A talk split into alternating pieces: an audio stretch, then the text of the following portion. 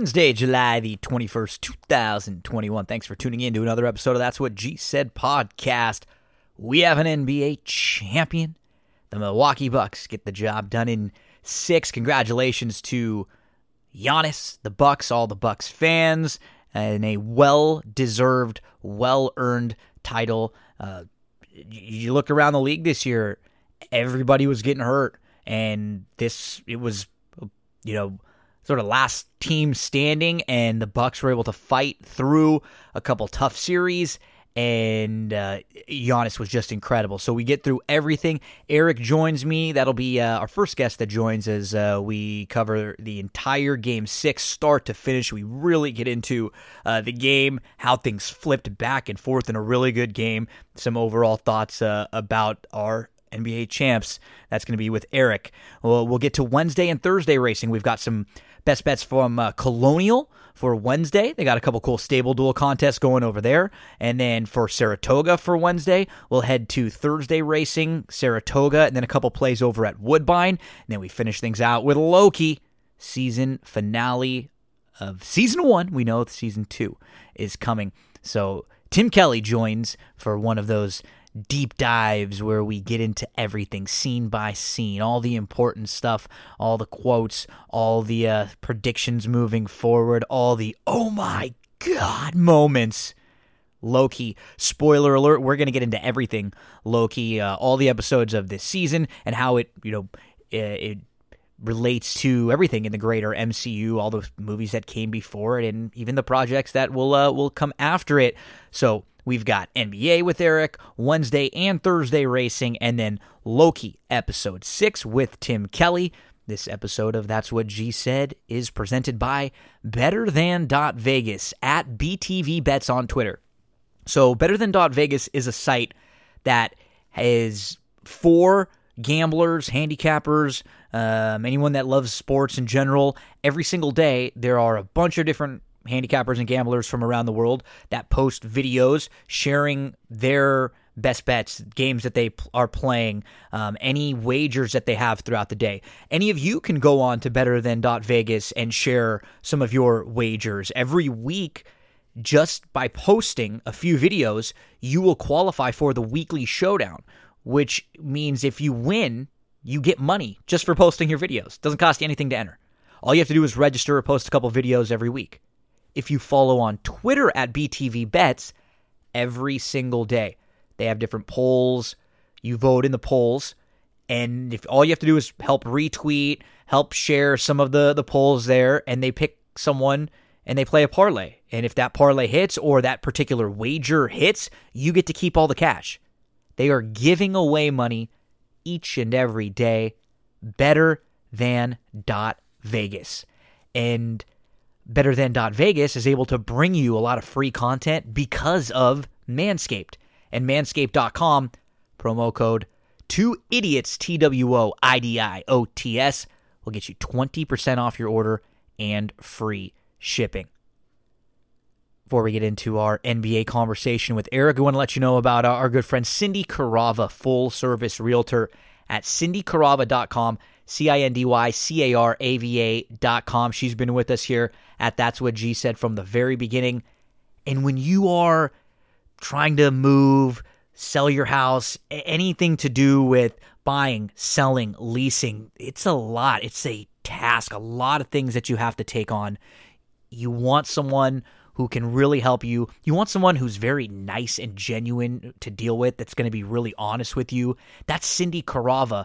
And yeah, she can help you out as a full service realtor with buying, with selling, with leasing. She can help connect you with uh, vendors, you know, uh, that she's worked with, um, you know, gardeners, landscapers, uh, painters. She can help connect you with lenders if you you know need help with the approval for a, a, home loan. Maybe you just want to find out how much your home is worth. She can do a free market analysis of your home's value cindycarava.com. You can find out more about her on Yelp and Zillow with reviews on there, but all of her listings and any of the information you need, cindycarava.com. Let's get into NBA with Eric. We chat for uh, about an hour or so. Everything game six of the NBA Finals, how that finished up there. Lots of NBA talk. We talk a little bit about our fantasy draft at, at the end there. Uh, so Eric joins, and a big thank you to Eric again for uh, helping us out all NBA season every week. We had Eric on, so it's our final NBA. Who's hot? Who's not? We chat Bucks winning it all with Eric. NBA. Who's hot? Who's not? Who's hot? Who's not? We have an NBA champion. It is the Milwaukee Bucks. They win it in six with an incredible performance from Giannis and Antetokounmpo. Eric Etop, 2-1 Sports here, uh, joining us again like he has every single week through the NBA season from last year when the uh, when the NBA had the break. Um, we talked with Eric right when things got started again. We checked in with Eric throughout the bubble. We had Eric on to preview the season. And then from the very beginning, Eric, every week till we've got here. And I got to give you a big shout out and uh, and a congrats to you because I know you're you're a Pistons fan, but you you're really a fan um, also of this Bucks team, uh, Giannis in particular, Middleton, guys that you you really like and you've rooted for for a while. I think you've been kind of close to them too, and and been able to go to some of their games, and so you've been very high on this team for the last few years. I know you made a little money, and you probably feel really good about seeing some guys you like win. So congrats to you. Thanks, man. It's been great. I mean, after college, I moved out to Chicago. Um, with how with the northern burb I live in, it's actually easier for me to go up to Milwaukee. So I mean, I've had season tickets to the Bucks since the Brandon Jennings days, man, at the old Bradley Center. So I mean, seeing like Giannis and Middleton and you know just all these guys just grow, and then I mean, granted, the last two years sucked, but you got to learn how to win, and these guys they learned how to win, and I mean, it just a, I would just want to say a shout out to all the so-called experts that said Giannis was never going to wear a ring, right? When he when he re-signed with um, Milwaukee. Also, the people that didn't realize how truly good Jrue Holiday was, and saying that wasn't a big three. I mean, it's yeah. I mean, it's just insane. And, and everyone, he didn't even he didn't even play his best the best version of what we could see from from Jrue Holiday. But what you do get from him even in a game like tonight when he struggled shooting the ball, you get consistently good, really good defense on whoever the best perimeter on the other uh, perimeter player on the other team is. I mean, they would they could throw him um, when when they needed. You know, they they had PJ, you know, as as someone who could get to Booker uh, a little, and so then they could put. Jrue on whatever guard, and a lot of time it was it was CP3. Tonight they threw him on Payne when Payne was uh was yeah, playing Payne well. He, he, shuts him down. Payne kind of kept the Suns in it early on. So, I mean, Giannis gets 50, and let's go through since this is our final game. We can go through from the very beginning and kind of talk this game out um, all the way. So, well, both teams really slowish starting uh, shooting like right off the bat. A little tentative, as kind of is always the case in the elimination games, right? Game like when someone's season's on the line, especially in in the finals like this, it's a real feel it out process for both teams. Yeah, I mean, you could tell, like, especially like in terms of a betting aspect, with how insane they started, you knew like everything was going to come back to the law of averages, and mm-hmm. it was going to be a little bit of a slower um a little bit of a slower struggle, also a trend. And I am the furthest thing from a trend better. Every game in Phoenix went over, every game in Milwaukee went under for this series. Um, yeah, teams really sloppy. They had three within the th- the first, um, not even four minutes of the game. Each team had three turnovers. Yeah, I mean it was just a sloppy start, and they were. It wasn't like how can I say this? They weren't like good defensive causing turnovers. No, they were, they were self-inflicted, sloppy yes. turnovers. You can tell like Milwaukee was a start out a little bit tight, realizing that they had a chance to um mm-hmm. to win it, and then also Phoenix had their back back against the wall. It was just a, a sloppy game. Bucks got out to that. Um, Bucks got some separation though. They were able to you know make some shots and got got that separation, and then they went to um, Suns with the camp Cam Payne, who was I mean remarkable. I mean, I really thought like everyone criticizes Bud and gives Monty a lot of props. I really think that one thing that Monty, the lineup Monty didn't use enough in this series was having Payne, Paul, and Booker Yes. all on the court. At the Go a little same time. smaller. Yep, because then you have three guys that are deadly in the pick and roll, and with the way Milwaukee defends the pick and roll, where they sag off of it, and you can get that 15 footer. I mean, it would just, yeah. I mean, Just I think that right was there. a mistake. Yeah, Just I go to that was a work. huge, huge mistake by Monty that he just didn't go to that lineup for whatever reason. Uh, They weren't. Bridges Yeah, played Phoenix wasn't getting good shots early. Like you said, neither team was just playing like smooth on the offensive side. They were both battling on defense too, but like, it wasn't like like you said, it wasn't like oh incredible defense with a strip. It was yeah, somebody's like not in the right spot. They're a step off, a bad pass, like sloppy handle. Phoenix was one from eight from the field to start. The total of then, then seven turnovers in the first five minutes for both teams. Milwaukee got up what 10-5. It, it was it was ten to five halfway through the first quarter. That's it was only ten to five. Uh, you know, with six minutes left, and then six mil. It was the turnovers early um, that were sort of keeping Phoenix in the game and keeping Phoenix enough to where they weren't getting blown out and they still had a chance late because early they could have been down much worse than it was. I think it ended up being 29 16 at the end of the first quarter. They could have been down by 20. And then what ends up happening, Eric, is like almost exactly like what happened with the, the Milwaukee, the other game, where they went from down 15 to like up instantly, like within just minutes. it was it was I, I was thinking to myself i went because my my bets for the day were and i was like after the first quarter you know i had the bucks future pending. I was sitting on the bucks. Draftkings i dropped down to four like an hour before tip first half under and booker under points. I was i went from so confident in my bets to like dreading them like four minutes into the second quarter. And then that, i mean that just question, because of how it started. Yeah, and then and then you start questioning like if you're Milwaukee too, because you start thinking you're like, oh crap, they come back and win this game, then we got to go game seven on the road, you know, and you just like, and then you know who who happens there. It was amazing how quickly that changed. At the end of the first quarter, Phoenix was shooting seven for 24. Uh, they were only two of nine from three, um, and Milwaukee was out rebounding Phoenix 19 to eight. Uh, they were four of four from the free throw line. They were three of nine from three. Uh, but the seven turnovers was sort of keeping Phoenix in it. Uh, the 16 points was the lowest scoring first quarter in the entire playoffs for Phoenix. So they were tight for sure. And then Cam Payne seven early points uh, for Phoenix. And Middleton gets his second foul with like 10 25 left in the second quarter. Payne with five straight. He cuts it to 29 21.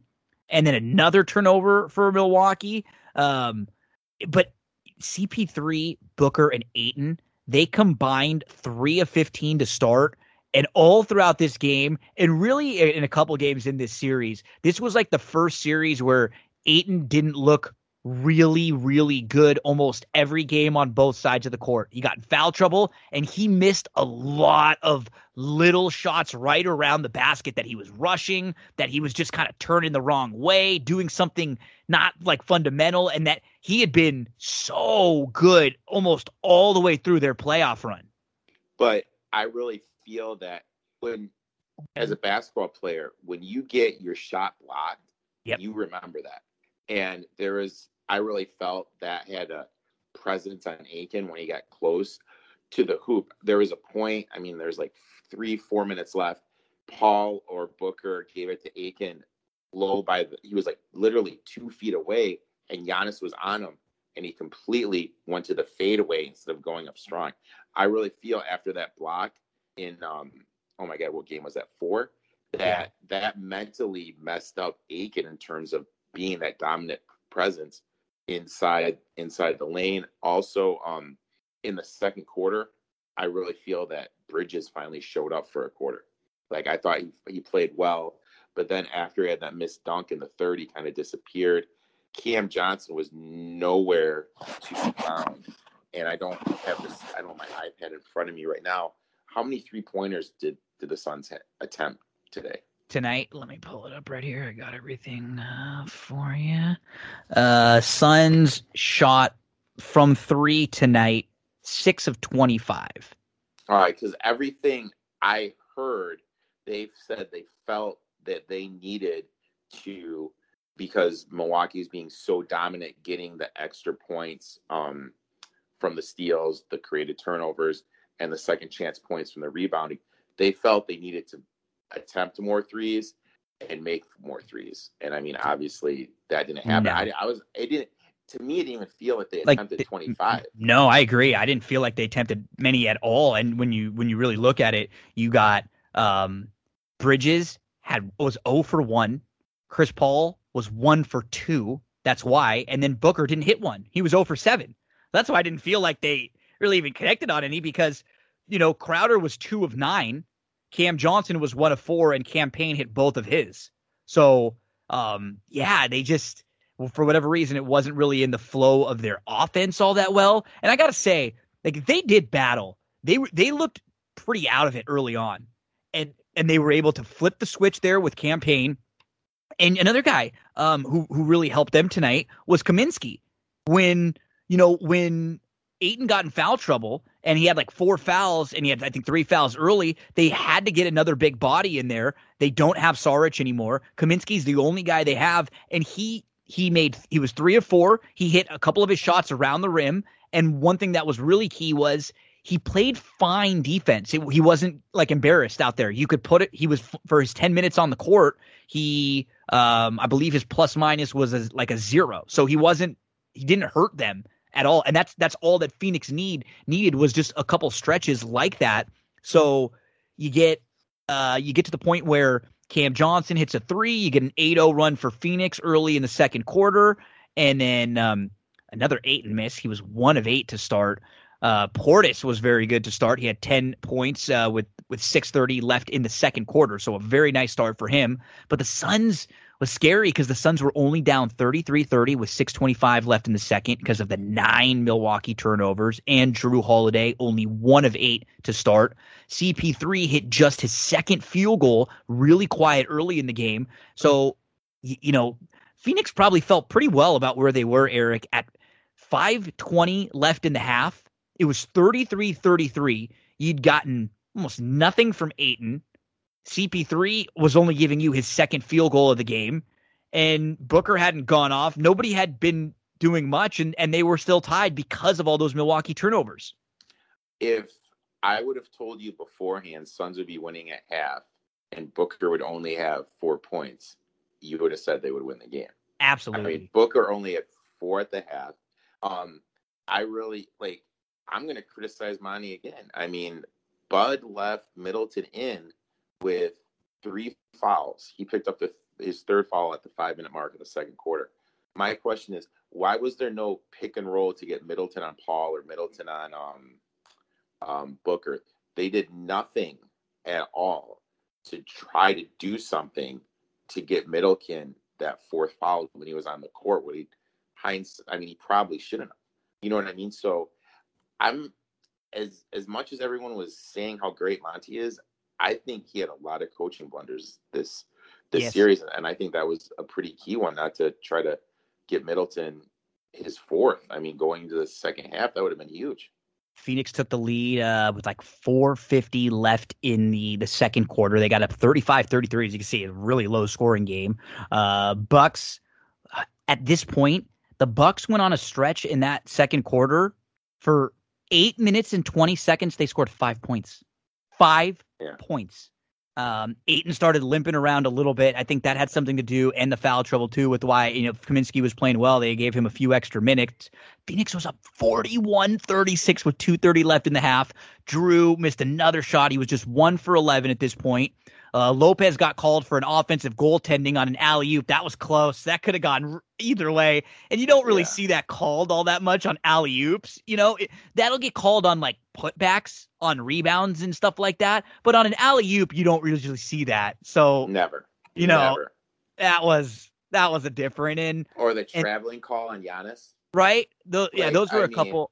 I mean, was, it, wasn't, it wasn't a, good officiated game lie. all over. It, it wasn't. It was a travel, but you never it didn't get called. Call. Yeah, Not I don't think it was a well officiated game all over the place. I don't think it necessarily like was tilted one way or the other. I just thought it was pretty poor officiating um, for the most part. It's probably what you get with with Foster games, a lot of them. Uh, but CP3 was up to 13 points at the half, and a 31 to 13 second quarter put Phoenix up. And that was just unbelievable. Phoenix is up by five at halftime. They're up 47 42 after that awful start when it felt like they were tight, when it felt like, like you said, at halftime, you got Devin Booker, two of eight, and two of eight with no free throws, four points total and one assist. CP3 had that good second quarter to get up to 13. Um, and then you got a couple extra buckets from Ayton there, but it was really that that stretch from Cam Payne giving you 10 points in the first half.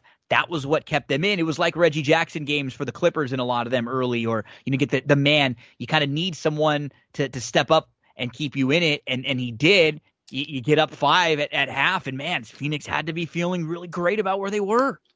I, as a Bucks fan and someone heavily financially invested in the Bucks, I was I was a little nervous, you know, but um, you know, second half was definitely a different story. And I mean, a like with Giannis and that performance he had, I mean, it's just mind boggling to me what he was doing on the court. It was and then he was making his three throws. I mean, he's only 26. If he you know makes his three throws and let's say he gets up to 72 75% okay that and then he starts adding that 15 footer and that turnaround jump shot.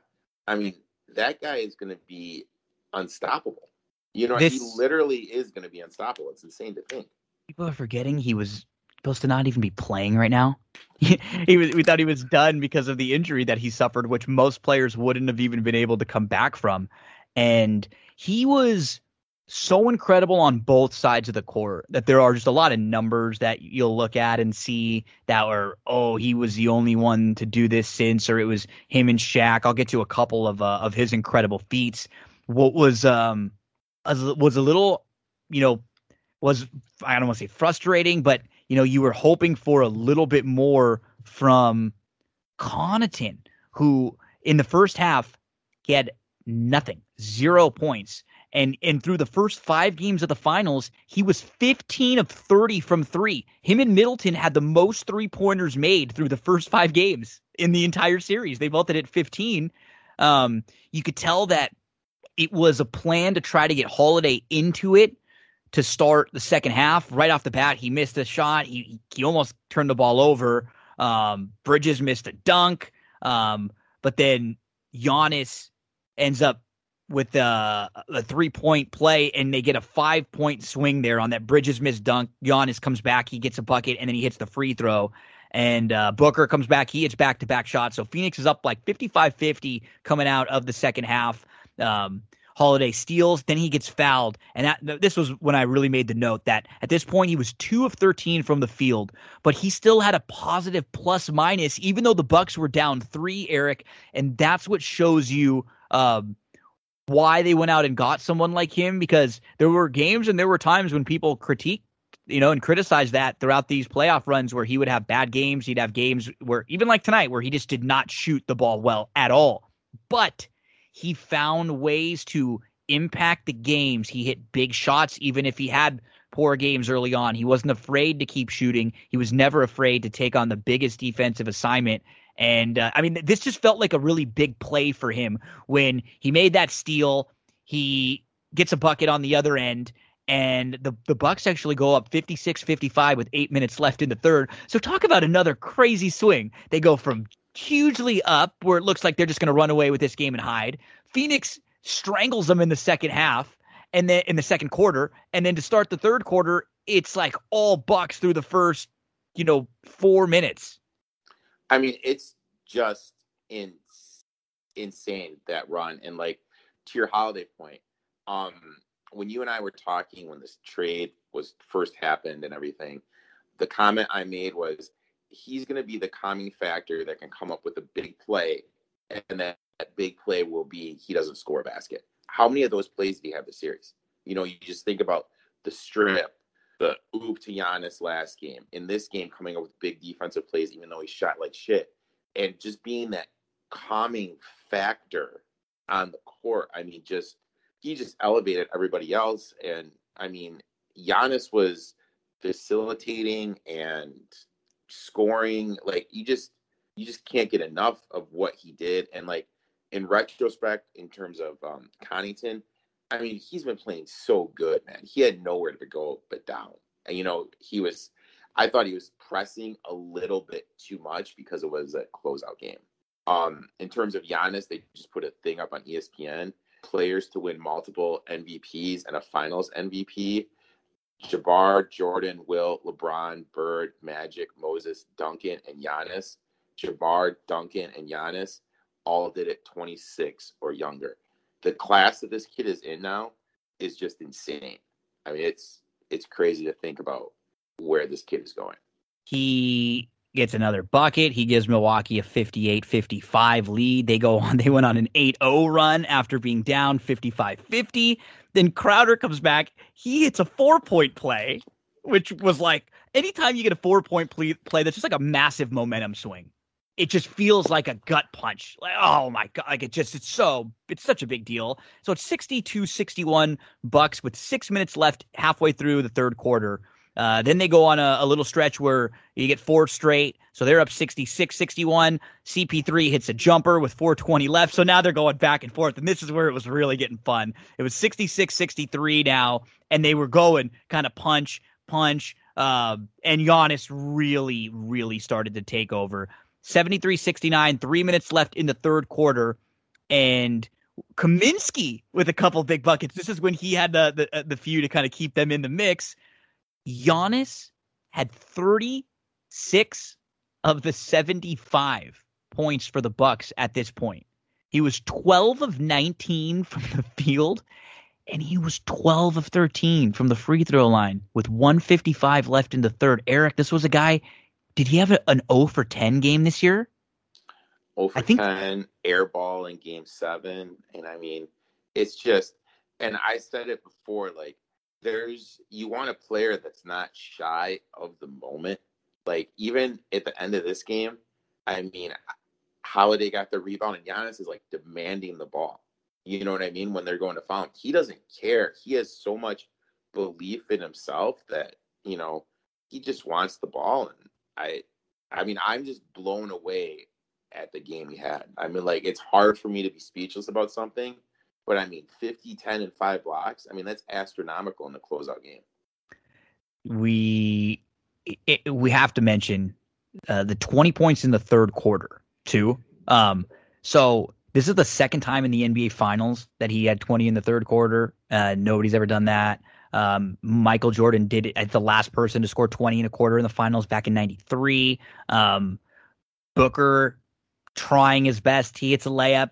Um, Giannis kind of grabs his back at this point, kind of looking like he's hurt, and it's like, oh no, as Milwaukee's up 77 73, but he just battles. Um, and uh, another bucket from Kaminsky, and all of a sudden we are freaking tied to start the fourth quarter. Eric, we got a brand new ball game to start the fourth. Um, and for Kaminsky, he had six points at this uh, at this stretch starting the fourth quarter, and he had six points in the first five games put together. That would have been another point for Phoenix if they were able to get the win. Now it, you would have looked back on uh, just Kaminsky getting you a couple buckets and playing fine defense, and Payne. Those would have been the two guys that that really helped them in this game if they would have won. Um, you know, when their stars didn't didn't have their great stretches. And why did you know another thing like Kaminsky, like you said, 10 minutes, you know, you noticed him on the court because he made good plays. He didn't, you know, there wasn't a, a significant drop mm-hmm. from him to, from Ayton to him, you know, mm-hmm. and he contributed to them. Yep. It makes you think, like, why didn't he get 10 minutes a couple more? A couple more? You know I, mean? thought the same thing. You know what I mean? Like, he, it, for some reason, Ayton seemed a little off tonight. And the same buckets that and, and you know, I'm not saying you close the game with Kaminsky, but maybe you just give him a few extra minutes there to start the fourth, so that way to close, Ayton's got a little bit more legs there, you know, especially when he's in foul trouble. Um, because he would Kaminsky hit the same exact couple buckets that Ayton had missed tonight. Just sort of those like around the rim, little turnarounds, little kind of push shots where maybe you're you've gotten a smaller guy switched onto you, so you've got the advantage. And um Yeah, I agree with you. You maybe you wanted a few more from uh, from Kaminsky. Could you imagine saying that just a few games ago, where you know he's always someone, but that you could pick on, but you could tell as soon as he got out there on the court, he wasn't going to be a liability on defense for them tonight. He was moving his feet really well, and he was just playing really, really hard, and that kind of shows you right there, right? A guy that like Kaminsky, he can come in the out in the NBA Finals in a in a big game and give you ten minutes just by effort and smart. You know, is he ever going to be a guy anymore that is going to play a ton? No, not on a good team, but he could still come in and contribute by just doing the right thing, putting himself in the right position, and that's what he did tonight. And hey, you know, we gave him a few minutes in a conversation where uh, some of these games he, he would have been someone that you laughed at. I mean, I mean, think about your team, the Lakers. Like what you described, that ten minutes, that would have been crucial. Oh my gosh! I mean, oh I gosh, mean, like, he he made himself like today. He made himself a little money. Yeah. You know who made a lot of money was Bobby. Bobby Portis has set himself up for an incredible day with how he played in this uh, playoff run. he's become back a huge fan favorite, right? Why you guys does- love him over there. Oh they my- yeah. huge. Like they, they printed out these shirts, his face, Bobby, Bobby on it. It is the highest selling Bucks shirt, and it's on order. Like, I mean, this cult hero. Uh, I guess the. Brewers have already reached out out to him to throw out the first pitch in um, whatever series they have starting on Monday. Like, Nice. It's just it's just insane. Like, but that's the thing. Like, a lot of these guys like come into the league. Like Bobby Portis was the SEC Player of the Year uh, back when he played at Arkansas. A lot of these guys come into the league and they just press. They think they're going to be the man. They don't understand like their role. And I really feel like once this year is the first year, like he kind of understood his role, and it was a humbling experience. He's Mhm. only getting paid like two, three million dollars a year, but he's totally embraced his role of being, hey, six man, 25 minutes a game tops. I'm going to get some open shots, and that's just me. And he embraced it this year, won a title, and he set himself up for a great payday in the future. You did. Uh, really, really good stuff from Portis uh, as we finish up getting And think how good he did. Like, I didn't mean to cut you off. No, no, go ahead, please, go ahead. Filling in those game, those two games when Giannis was hurt. You know what I mean? Oh, I know. he showed like he played great. Lopez made some huge buckets for him in the third quarter uh, with some runners. Um, Tucker, the thing Tucker did is they put Paul on him. He would take him down low and he would get the rebounds. I mean, that was great. For as much as people criticize Bud, Bud made some great, great, great adjustments, which is crazy to say throughout the whole playoffs. Um, my one big CP3 thing that I said to you before we started recording, all the talk about CP3 being anywhere close to Isaiah Thomas's table, where he can sit at that table, is done. I mean, Yeah. Isaiah Thomas never, never would have let his team be up 2-0 in the NBA Finals and lose four games in a row. Never. That never would happen with Zeke and he never would disappear in two games like Chris Paul did. he struggled a little bit throughout. He he finished off okay. Like uh, when it's all said and done, his numbers looked looked good tonight, and he he kept them in the game, and he he hit some big shots throughout. But there were so many times in this series that it felt like, and I guess even in the Clippers series, like I don't know how well he played. He played great in in Denver, and he played pretty good in stretches against the Lakers, but he was a little banged up there. But he, I don't know, he didn't seem like he controlled games a whole lot here he he just was kind of like a guy out there, not someone who was dominating and and when he's at his best, really able to to kind of set the tempo. Um, and yeah, I wonder, you know, this is a spot you're you don't you never know where what it's going to end up for him, but you have to feel like they thought this was the best opportunity. I mean, he's never been there before, but just the opportunity of Phoenix being there, waiting for a team who'd already battled through a couple different series. You had no clue what you were going to get from Giannis at this point with his injury, and um, yeah, it was. You know, this was a year where the Lakers got banged up, the Clippers got banged up, Denver got banged up. You know, can, can you expect that to happen every single year? Uh, I, I don't know. This was a really good opportunity for uh, for this Phoenix team, and like you said, I when it's all said and done, if he doesn't win, we'll probably look back on him more like someone as a like a Barkley type. Uh, even though Barkley didn't really like the the problem with Barkley is uh maybe CP3 will be more like Malone. He didn't curl up into a ball and cower, right? He just he didn't he couldn't take that extra oomph to lead to lead a team like you need to, uh, like he needed to, unfortunately. And so yeah, this will this will be a bummer because, like you said, this this will definitely keep him from on these lists when people have conversations uh, from putting him up into like another upper echelon of all time point guards. And like it's crazy. Like I was talking to my friend about this. People forget Tony Parker. You know, Tony Parker was in MVP conversations. He won two titles. You know what I mean? Like there's a list of point guards. Like you can argue about CP3 is better than CP3. Excuse me, that I think get overlooked. Um, yeah, it's just I don't know. Like I've never been a big C3P guy. I think he whines too much. I think he's dirty as hell. And I mean, he has elevated teams, but he's never taken them, you know, to the promised land. Yeah. Um, yeah, go ahead. And also like I can't stand Booker. I used to be the hugest Booker fan in the world, but I mean, I have never seen somebody whine as much as that kid does. I mean, I felt like this year, like whining after a call, which I, as a coach, I can't stand. Because the kids see it when it's frustrating because they see it and then they do it, right? Yeah, I, I can't stand it. It frustrates the crap out of me.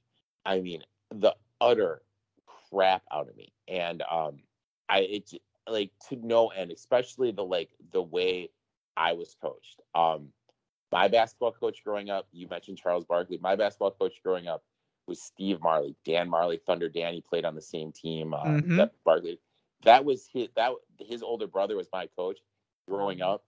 He wouldn't let us do any of that shit. No. I mean, immediately get back on defense, no whining, whatever. Um, and everybody does it, right? You know, like LeBron does it, it a lot. Just, I'm a Laker fan. I just can't stand like, it. Like it, it just seems like this year it's been more than it has in years past. I agree. And in the finals, it's just been astronomical. It's like every after every single play, Booker is whining about something.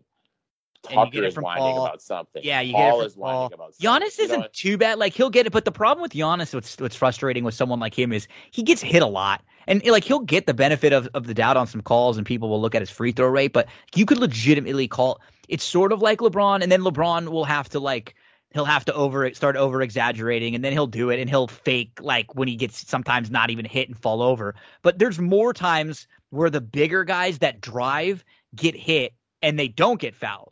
You know, the bigger guys that drive, like a Giannis and LeBron, are the ones that sort of don't get as much as the smaller guards, where they just get like breathed on out there. And that's it's it's kind of like what we were talking about, I think, the other day, in that the way that these guys are getting officiated in the regular season, it's it's hurting them in the playoffs. It's sure as hell hurting them in the international games that we've seen these Olympic teams lose because they don't get those those touch calls like they do in the NBA over there, and the players trip over themselves and they fall and they're expecting it, and it it hurts them because there probably were a lot of calls that Booker was complaining about, or that Paul or whoever that they would have gotten in the regular season, and so there's it's just a poor officiating, like we said tonight, and the way the game's being officiated, the way that the player, like the calls that some of these players are think they're entitled to getting.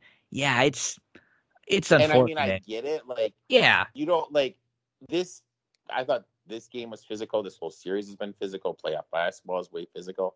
But with the NBA season being so long, it's unrealistic that the officials allow it to be that physical. But in the playoffs and in the regular season, is looking at them at two separate things.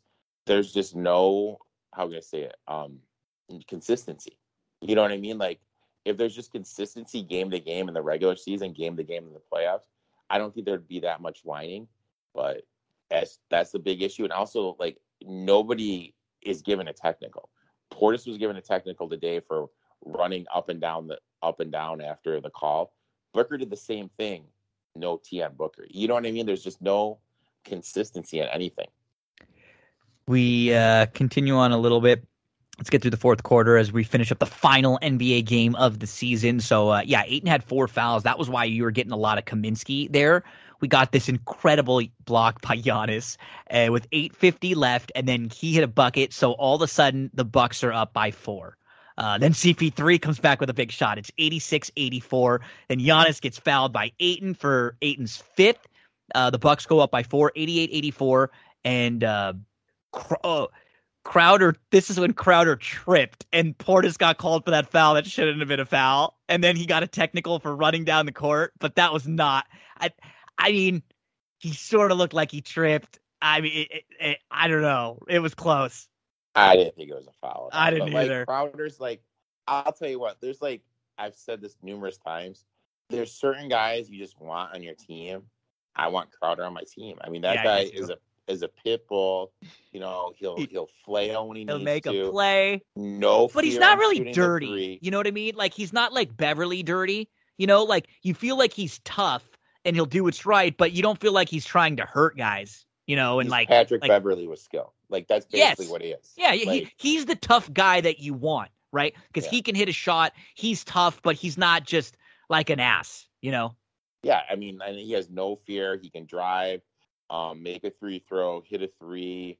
He can flop and flail, and he can play tough defense. And he can play tough defense without being dirty. Mhm. On multiple multiple positions, right? He can guard sort of smaller. He can guard up a little bit bigger because he's tough and because he's got a big body and a big frame. Where he's got like a, you know, he's he's not thin or wiry, so he can put, a, you know, you can't really back him someone like him down, even if you're And out of everybody that the Suns threw at Giannis tonight, I really thought Crowder did the best. I agree. You know, and I that comes back to another like why wasn't earlier in the series? Why wasn't why weren't we seeing more Crowder on Giannis? You know, like you can really look back and like I said a couple of times, like really criticize Monty for some of the decisions he made. So it was 88 84. And uh, we got another big block from Giannis. Then he gets fouled on the other end. He might have fouled Booker on that one, Giannis, but like he's making these incredible plays. Again, that would have been like a hard one to call, but th- he might have gotten away with one there. Uh, Bucks get up 90 to 84 with 720 left. Giannis is just playing unbelievable defense. And this was one where he fouled CP3, but just watching him like get down in defensive stance and like, okay, I've got CP3 here. This is the kind of thing that people were getting asking, like, why wasn't Giannis guarding Durant in this spot? Or why wasn't Giannis coming out and guarding this guy? Or why doesn't Gobert come out and guard? Giannis was like, screw it. And, and, um, he gets a lot of crap, but this is something that like Anthony Davis does too, where like he'll go out, he'll guard your small, he'll kind of like get down a little bit in defensive position and get ready to shift his feet.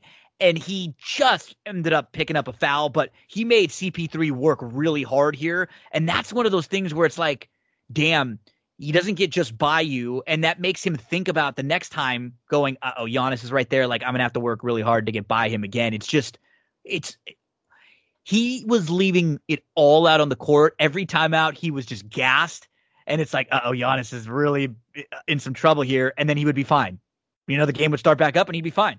I mean, it's just I mean, his motor is just insane. And back to his defensive thing, his defensive what you're talking about, his defensive play on Paul. They flashed up a stat. He is now him, Olajuwon, and Jordan, the three players that have won a defensive player of the year, an MVP, and a finals MVP. That is insane company to be in.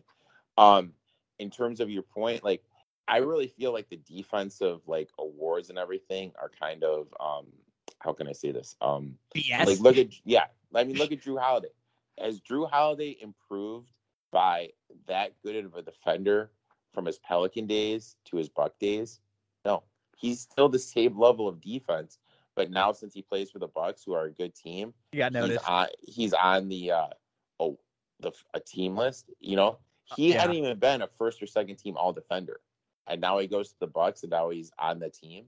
You know what I mean? Like I think it's BS. Um so Tucker, like I think the same thing with Tucker. I think Tucker's a great defender. Oh, I you know. And it comes back to Gian with Giannis, I really feel like he just exerts so much energy on the offense.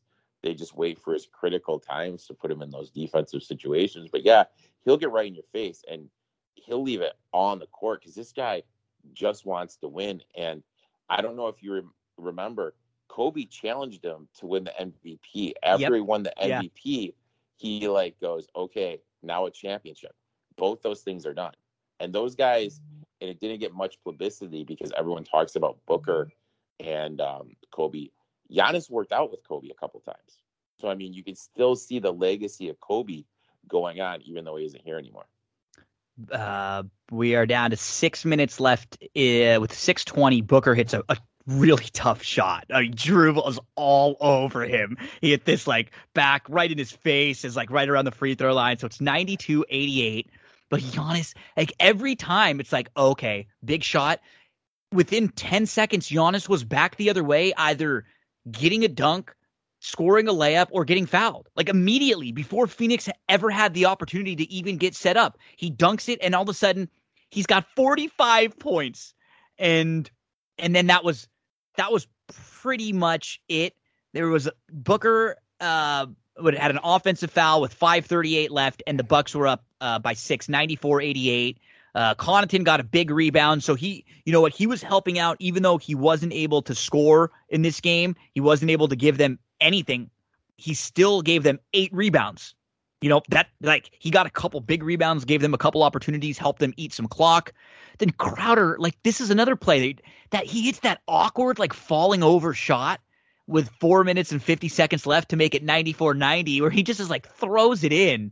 Um, and then, then one thing that you and I have hit on, Eric, for a long time now, a couple years, is Middleton and the, the difficult shots that he can make, the tough shot making. And with four minutes and 50 seconds left, you had Middleton, who had not had a great game himself because everybody was leaning on Giannis. Middleton at this point was like four of 11, I think he hits this fall away like one footer that looked like a Dirk kind of shot, like with someone right in his face to make it 96 90. And then we got another big Middleton shot a little bit later, but that one kind of felt like a dagger there because uh, Phoenix played great defense. They were only down by four. And then you get Middleton, who's been struggling. He hits this Dirk looking shot. I mean, it's insane what he's like I said, I've said this numerous times, and I'm I hate repeating myself, but I really feel that game last year in the bubble where yeah. he led them against the Heat just gave him the confidence yes. to know that he's capable of that. And it doesn't matter like what you do in the past. It matters like are you confident going up for the shot and do you have a short term memory and do you think you'll make the shot? And that's what he had in that situation. That wasn't like you said, that wasn't like an easy, hey, wide 15 footer. No. It was like boom, wham bam, good. Going you know to his I mean? left, yeah. he was going to the left. He had he had only one foot up. It was like off balance, and it was it that shot, and then uh, a minute. You know, we got a PJ Tucker steal. Devin Booker had a foul, got another foul with four minutes and eleven left. The next play to me kind of was what was one that that sort of sealed it.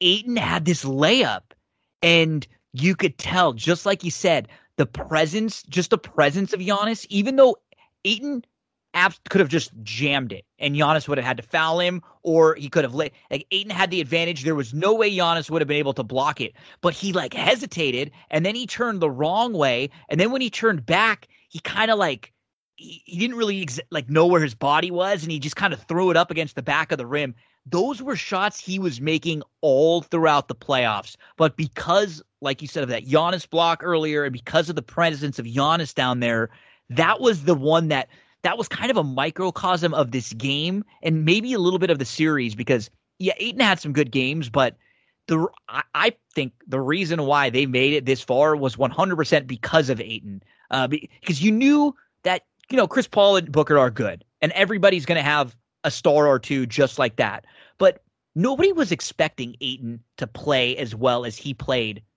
this basically entire playoffs, give or take a few games in this series.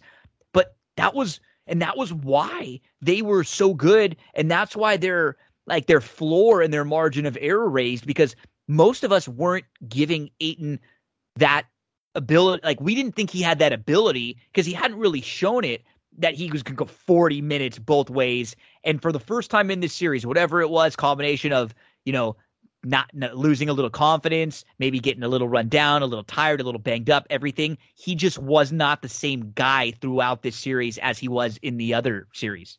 I mean, I thought he did good against Davis, good against Joker, uh, great in the uh, conference finals against the Clippers. Yep.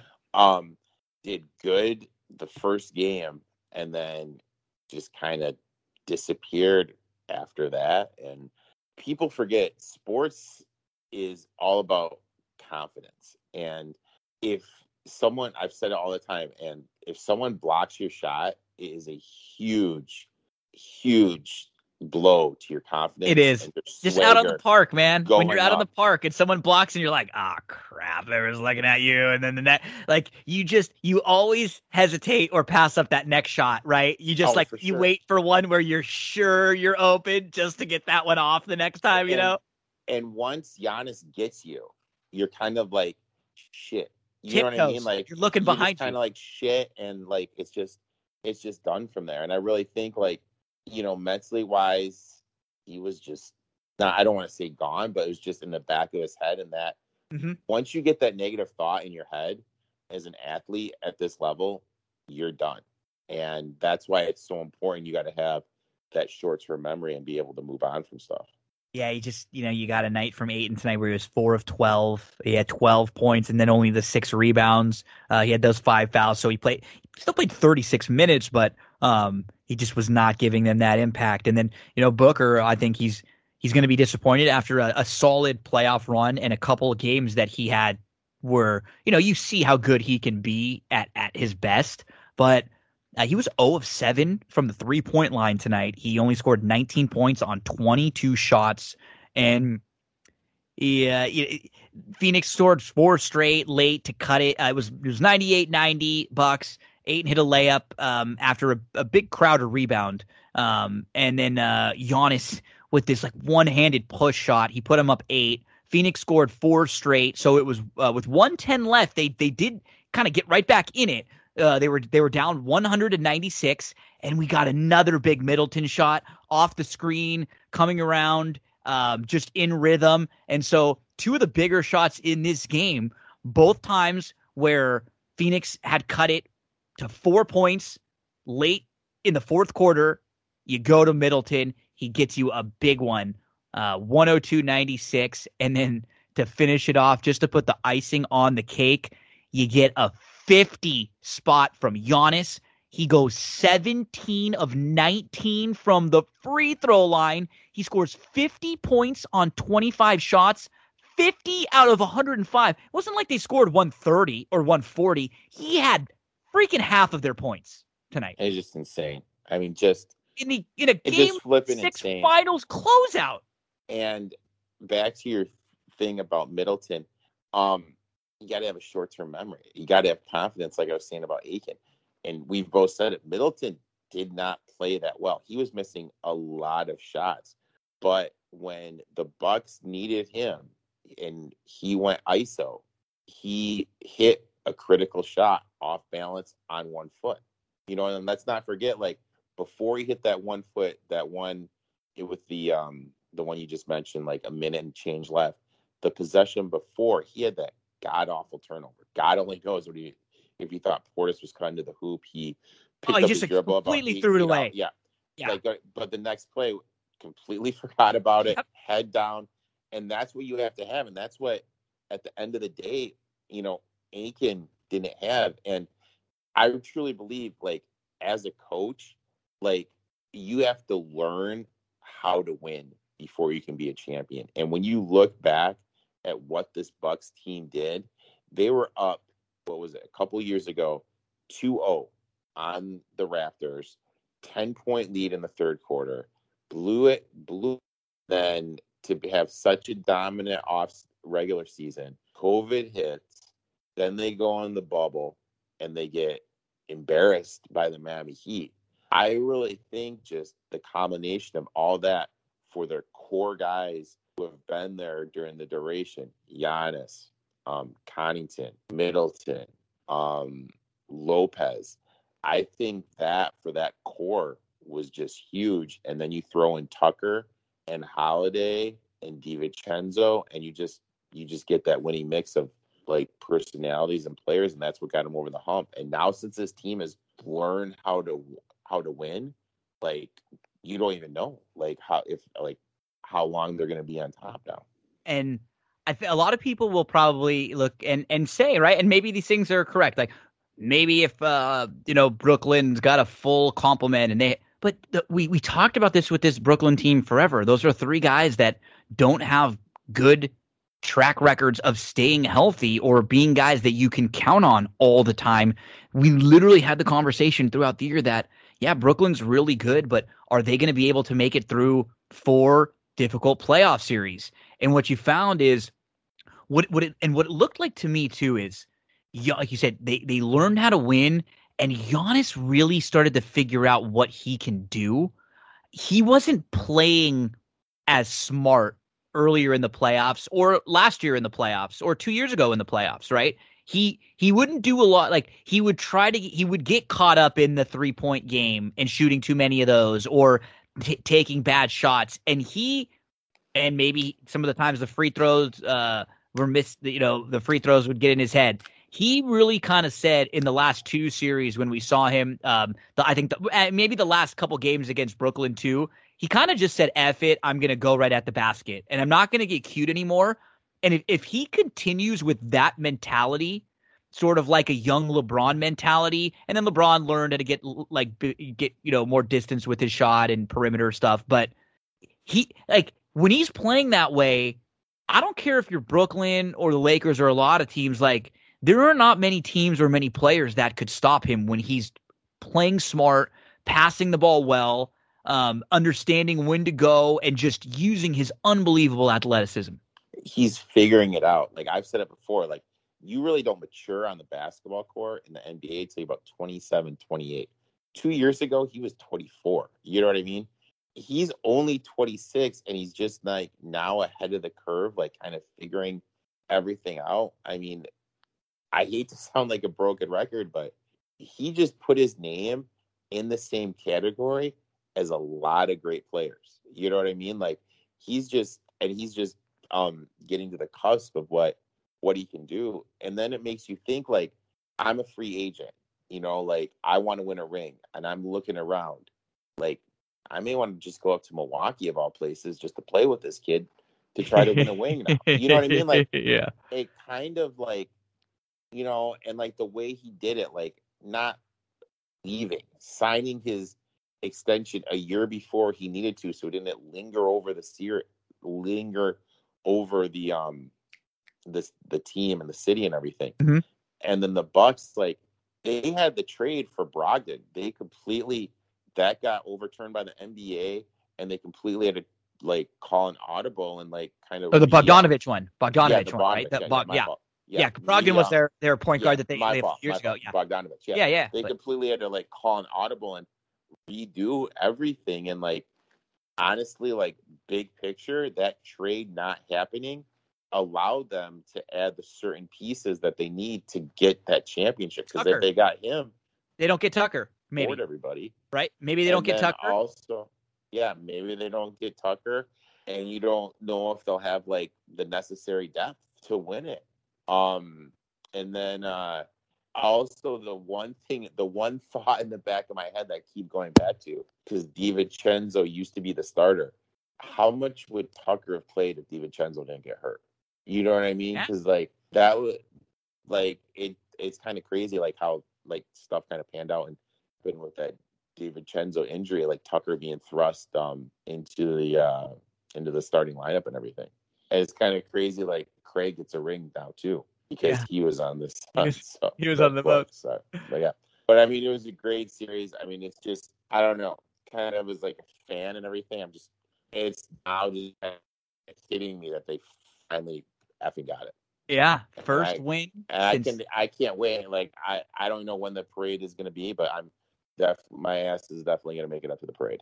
First win uh, in the NBA Finals since 1971 for the Bucks. Congratulations to them. Congrats to Eric, who was high on them all year. And uh, Eric, um, maybe we will chat. Let's see, what's today? So today is Tuesday. So uh, the NBA draft is next Thursday. Actually, are you? Do you do NBA draft as much too, or no? Not as much as NFL. You get into it a little bit or uh, no? A little bit, little bit, not much as NFL. Maybe we'll recap it after. I, yeah. Well, maybe we'll yeah, do I like a could recap. it, but like I'll be honest, like a lot of these foreign players, unless it's I have no like clue. Luca, are I have just- no clue. Yeah, I have no clue. Yeah, I I So- don't know a lot of these foreign players. So maybe next uh, in a week, week and a half, we'll do maybe like a little recap and see uh, what some of the teams got, and we'll go through a little bit some of the teams that we like, what they did, and uh, but yeah, NBA. Um, I think I saw actually the first game of the season is 13 weeks from today, which doesn't sound like all that much when you think about it. Um, after we just I mean, it's crazy. I mean, I already put down my. It was crazy. Like I already put down my uh, money for next year's tickets for the Bucks like two days ago. Like it's Nice. crazy. Like how it's just right around the corner. I mean, it's just, but also like the Olympics start, and it's crazy to think now that Booker, Middleton, and Holiday those dudes got to go to the Olympics. gonna- are all going to be flying there together for the Olympics. But I mean, like, I don't even know, like, with Leo at Team USA, like LaVine's and um, what is it? He was COVID in protocol. protocols. They had to bring up other. I I'm getting nervous now about the Olympics, especially with the stuff that we're hearing here with the Delta variant and all these variants. And um, we had we had uh, the mask mandates uh, again back here in, in Southern California and Los Angeles. Um, if you're going indoors, vaccinated or not, now again um, in in inside places. Uh, and so I man, I, I'm getting nervous. Just I know there's not going to be fans at the Olympics, but just the thought of like everybody from all over the world coming together, that's kind of where these viruses like feast when you get people from all over these different places. And uh so I yeah, we'll we'll knock on wood and we'll keep our fingers crossed because yeah, there could be some NBA to watch soon with the uh, the Olympics starting soon and uh, NBA draft stuff coming up next week. So not necessarily uh if you're fans of basketball, don't worry, there will still be some coming up and you won't have to wait too long for the uh, the NBA season next year. Um, before I let you go, Eric, wanted to get a little uh, a few moments with you on our fantasy teams that we drafted. Uh, we finished up the fantasy draft that you and I are in the King of Lions League with a bunch of other really cool um, fantasy players, guys who've been playing fantasy for a long time, who cover uh, and, and are fantasy football analysts who have other shows or websites or, um, or writers or podcasters. And it's a really, it was a lot of fun uh, the last month or so, kind of going back and forth, getting into chats with everyone. And we completed our league so far in our draft. So I'm kind of curious what you thought of your uh, team that you got set up. I, you and I were speaking today. It's never good news, and it's a bummer when anybody gets injured. But you know, when we when you pick teams in fantasy, you kind of pick a lot of players as handcuffs, just kind of hoping that uh, they're backups. But if somebody goes down, which is inevitable in football and in pro sports, that those players will get a bigger opportunity. It's it's sort of like a, a really mixed emotions for me too because um, I'm a Rams fan, and so Cam Akers gets hurt, and he was really good last year, and I, I think he is going to be very good moving forward. He's going to miss the entire season, but I picked it. Uh, I I selected uh, Darrell Henderson Jr. because the Rams don't have a lot of backfield depth. Just as someone who I thought would be able to get some touches. He's actually been pretty good in, in some of the limited stuff that he's has been able to do, and he can catch the ball out of the backfield a bit too. And now with Cam Akers out, he's really I mean, he's RB one right now. I, I guarantee they're gonna make a move to go get somebody else. I don't know if it'll be someone that, you know, that's that's a real RB one, but n- I think no matter what, uh, that bodes very well for someone like Henderson in, in a McVay offense. Because even if they I like bring someone in, or I'm hearing Someone from the Texans. uh, the guy, um, he said Ronald Jones. He said they're going to try to trade for Ronald. Jones for the Buccaneers. Um, uh, they have to learn the offense. You know what I mean? Henderson knows the whole playbook. Who, like hypothetically, let's let's say they bring Rojo in. It's going to take Rojo a little while to get used to everything. Yep. And McVay has always been a guy that he still kind of rotates the backs in and out. Mhm. So, you know, it's definitely like I mean, I hate it for Akers because I've loved that kid since his uh, Florida State days. I, I mean, you hit right in the head. You got to kind of have, have those handcuffs in case someone go down. Like you can fit it in because I truly believe that it's not necessarily the running back, but it's the running system that makes the running back. Yep. And you definitely want a running back that's in the McVay running system. Yep. a couple other guys on my team that I had sort of similar, uh, um, you know, I don't want to say hopes, but that were just kind of my uh, my thought process going in was uh, Latavius Murray and uh, Darrel Williams for KC if CEH were to miss some time, or just someone that they need a little bit be- between the tackles because we've talked about how uh, CEH isn't really a good goal line kind of back. Um, if uh, if for some reason Kamara were to miss time, who knows what that offense is going to look like now um, moving forward without Drew Brees. It's going to be really hard to gauge. So um, Murray's always been someone that's been pretty good when he's gotten the moment. So I have a couple other uh, backup running backs there. The rest of my team uh, from the top, and then we'll go through Eric's team. I have uh, Kyler Murray as my quarterback, Chubb, Mostert as my uh, RB one and two at the moment. Uh, my w- starting wide receivers on this team are Stefon Diggs and Terry McLaurin. I have uh, Andrews as the tight end, Deebo Samuel as a flex, and the Bills D um, Darrell Henderson, Corey Davis for, for the Jets, Tavius Murray, John Brown for uh, Vegas, also Bryan Edwards for Vegas, uh, Van Jefferson for the Rams, and Nelson Agholor uh, and Darrel Williams. So that is my squad in the uh, King of Lions uh, fantasy league that I'm in with Eric. We're playing on ESPN. We just had a long draft over uh, about like a week or so. Eric, tell us what your team looks like.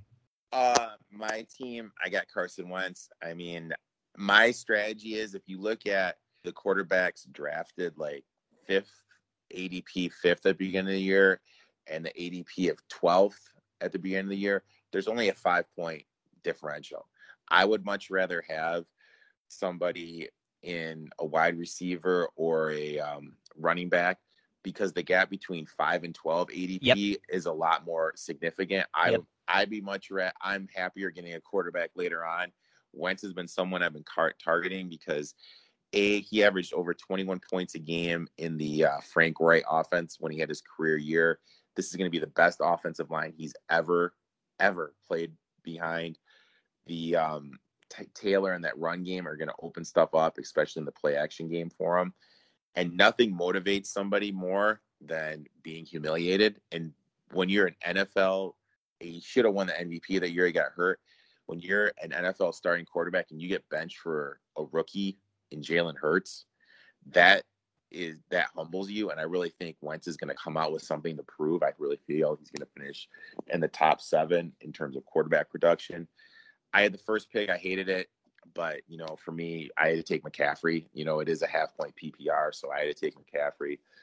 Got Dobbins on the turn. Um, Roman's has the best running system. I really feel their offensive line is going to take a step back, losing Stanley and Brown, but you still have a Greg Roman running system. So I really think Dobbins is still going to get the bulk of carries there.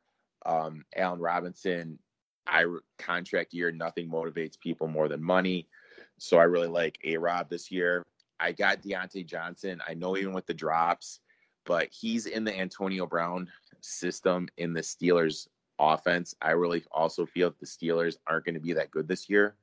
So as you maybe coming about, from behind, yeah, no, they might be having to come from behind a lot. About, yeah, about future bets. So I really think they're going to be passing the ball a lot more.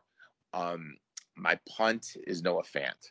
I um I missed out on all the top tight ends, so I just kind of punted on Noah Fant, Fant just because I really feel he's going to be a factor um, especially if Bridgewater is the starter, who I think he's going to be instead of um, uh, Drew Lock. Mike Davis is someone I've been targeting too. He's starting to get a lot of win, a lot of steam right now in the fantasy football community. There's no other competition in the for in Atlanta, so that means he's going to get the bulk of the carries. Also, you look at the running back, the production, the Arthur Smith system. You have to love. I was the one who took the first defense off the board. I think I took it around 14. I have Washington as my best as the best defense in the league. It's a good call. You know, I mean, take them. Uh I got OBJ in the eighth round. That's that was that was a really good pick. Yeah. I mean, yeah. he at that point it's just he's totally icing on the cake. He could be uh, incredible for you. Maybe he's not going to give you old OBJ numbers, but he's the one that can win you any single week. And it's not like you wasted all that high of draft capital on him if he gets banged up or he, he you have to take a flyer on him in that spot. Oh yeah, and I mean I feel like you know there's gonna be some weeks he play. He's not an everyday start every week starter, but he's a viable piece.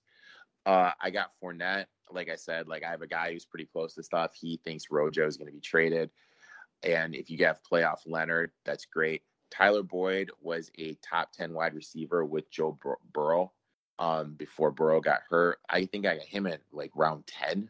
Um, I love Hardman this year. Hill has a history of being injured, and I really feel that teams are going to start to um, roll coverage on Tyreek and Kelce, and that's going to leave stuff a lot underneath underneath for Hardman, and also um, no more Sammy Watkins. So Hardman has solidified the number two.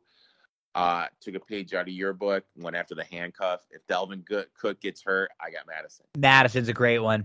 Yeah, you know, which is huge. Um, dude, he's good. Like, and see too, like you know, handcuffs are are are you know, but I I you know we've watched a lot of these guys. Like, there are some running backs that are backups that are very good running backs that they just don't get a lot of opportunities because the guy in front of them is good. He runs hard every time he ever gets any opportunity out there, whether it's like the end of the game and they just want him to run out the clock because they don't want Dalvin Cook to get banged up, or whether it's because Cook is banged up and missing a game, that dude puts his head down and runs. I'm always impressed with with how hard he runs, and he's the type of handcuff guy that I like because not only yeah he's a handcuff and he's he's in a spot where they they want to run the ball, but he he just seems like a guy who runs hard and if given the opportunity, he makes the most like very good bang for his buck. Uh, he's great. I mean, I would like if he played in a different team, he'd probably be like a top three, top third round. Sorry, fourth or third round pick. Um, yeah. I got Ingram. I was really hoping I would be able to get Hunter Henry with this pick. This was like one of my last picks. I just needed a backup tight end or another another body, but I got just in case uh, Fant um, doesn't hit. Yeah. And I mean the Giants, like I, I sent you a message about this. I think like Giants are kind of an interesting team this year. They have a lot of weapons. I really think they're going to be a little bit of an under the radar team. Uh, I took a punt on Justin Fields. I feel by week four he's going to be the starter, and with his running ability, you get the rushing yards. Bears are going to play some teams that have some bad defenses. I really feel that just a no brainer punt. You know, maybe I'll get lightning in a bottle and have two viable quarterback options. And then my last pick, I took the Dolphins. They play the Texans on Washington's bye week, and I feel the Texans are going to be the worst team in football. So I, I just feel felt that was the best option because I'm. I'll be honest, I'll only play the Dolphins once, and that'll be that week when the Washington has their bye. We are already to July the 20th.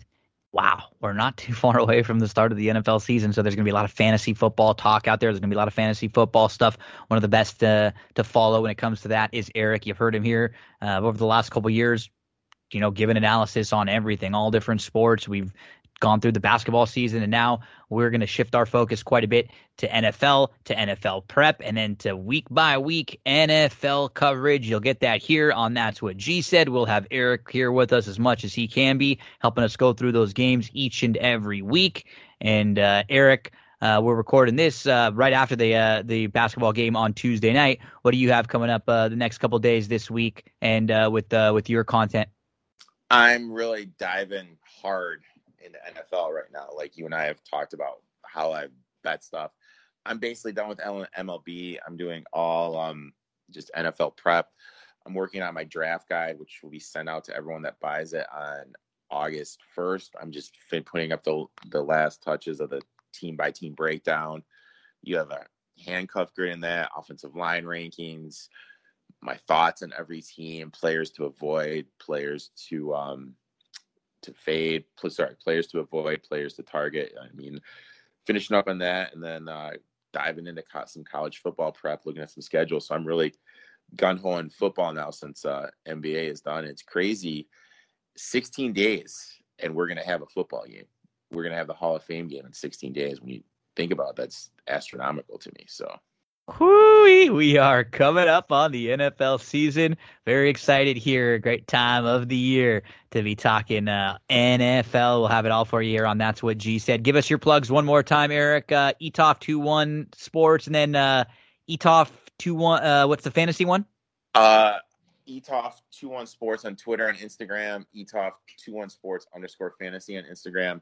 Website, ETOF um, 21sports.com I will update the NBA spreadsheet, and then you know that will be on there, and then uh, just weigh in Uh, podcast this week is going to be some NASCAR picks. Unfortunately, we didn't follow up our 35 to 1 winner two weeks ago with another winner. Christopher Bell finished second at 25 to 1, which sucked, but it is what it is. Um, I'll be talking about Arlington. I went to Arlington again, kind of talking about there. Nice. Away some Arlington picks.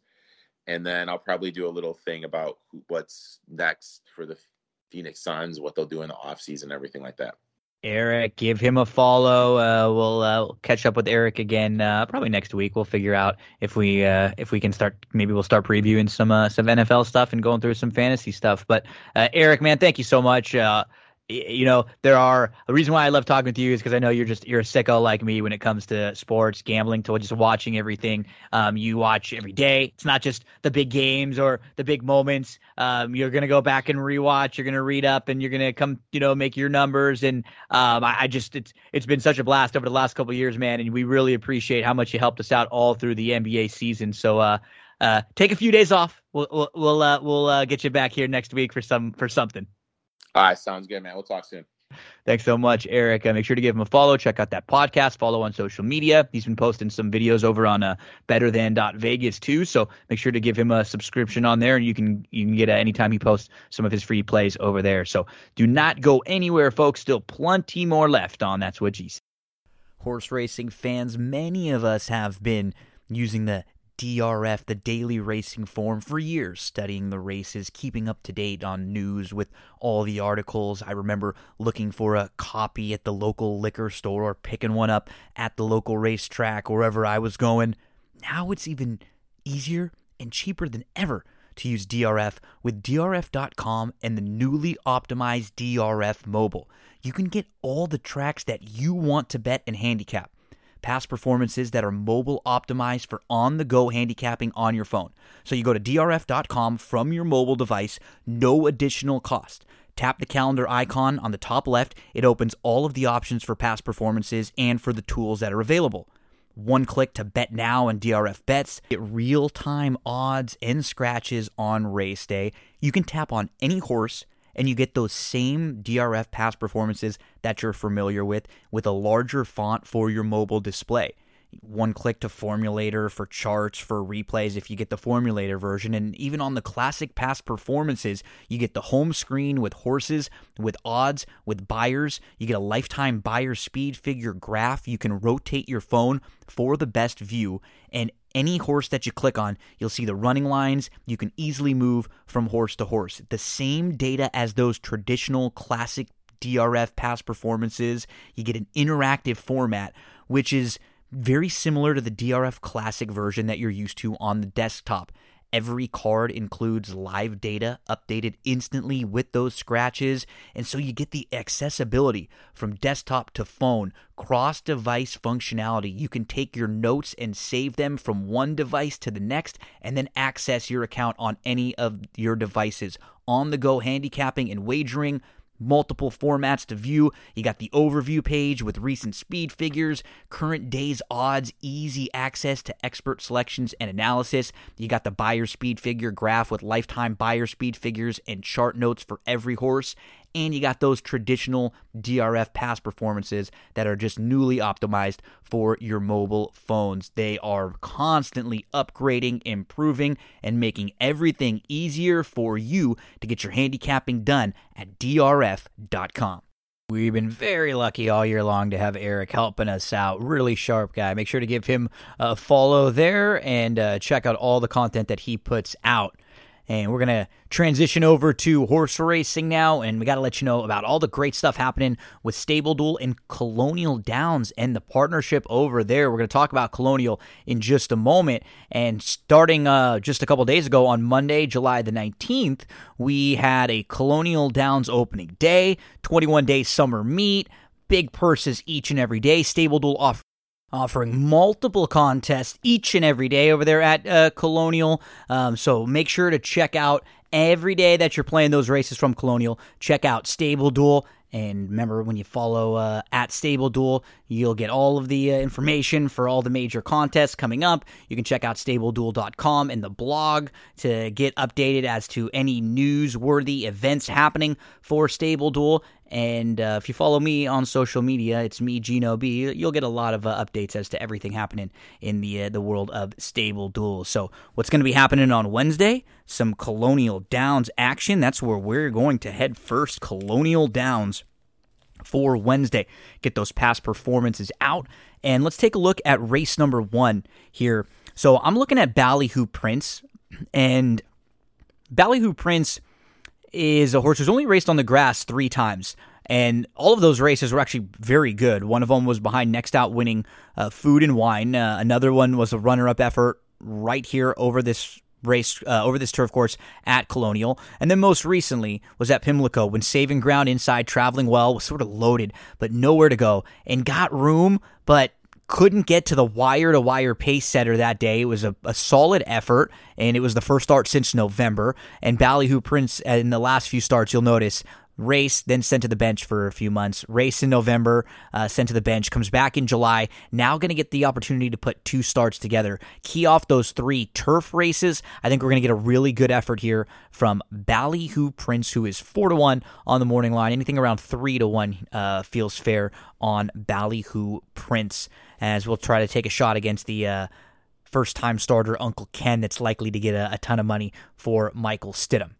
So Ballyhoo Prince to try to kick things off as we head to race number four at Colonial. We got $5,000 claimers in here, non winners of a race since January the 21st. They'll go a mile and a 16th on the turf course. The three uh, Bird's Nest Party, super logical. You're going to go second start off the long, long layoff. So I, I think he's one you want to include in some of your exotics. The horse who I'm the most interested in here, though, is Midnight Swap. So he he fits the conditions of this race really well because he just hasn't raced a lot lately. And, you know, you look at horses who have been beaten over and over recently, and that's not the case for a horse like Midnight Swap. You look back at his, you know, overall his turf form, and the last time we saw him on the turf, it was at Kentucky against much, much tougher, and he did what he normally does. He shows he showed a little bit of speed and then he faded. Uh, prior to that, we see a Colonial win against 16 non-claimers going gate to wire. I actually think based on where he's drawn in this field, he could sit a little bit if he has to. I don't think he's necessarily just a need the lead, and there are a couple others to the inside that might be going. I think Midnight Swap forwardly placed in here. Um, anything in the you know six to one ish range feels really fair. Use the three along with the seven in race four.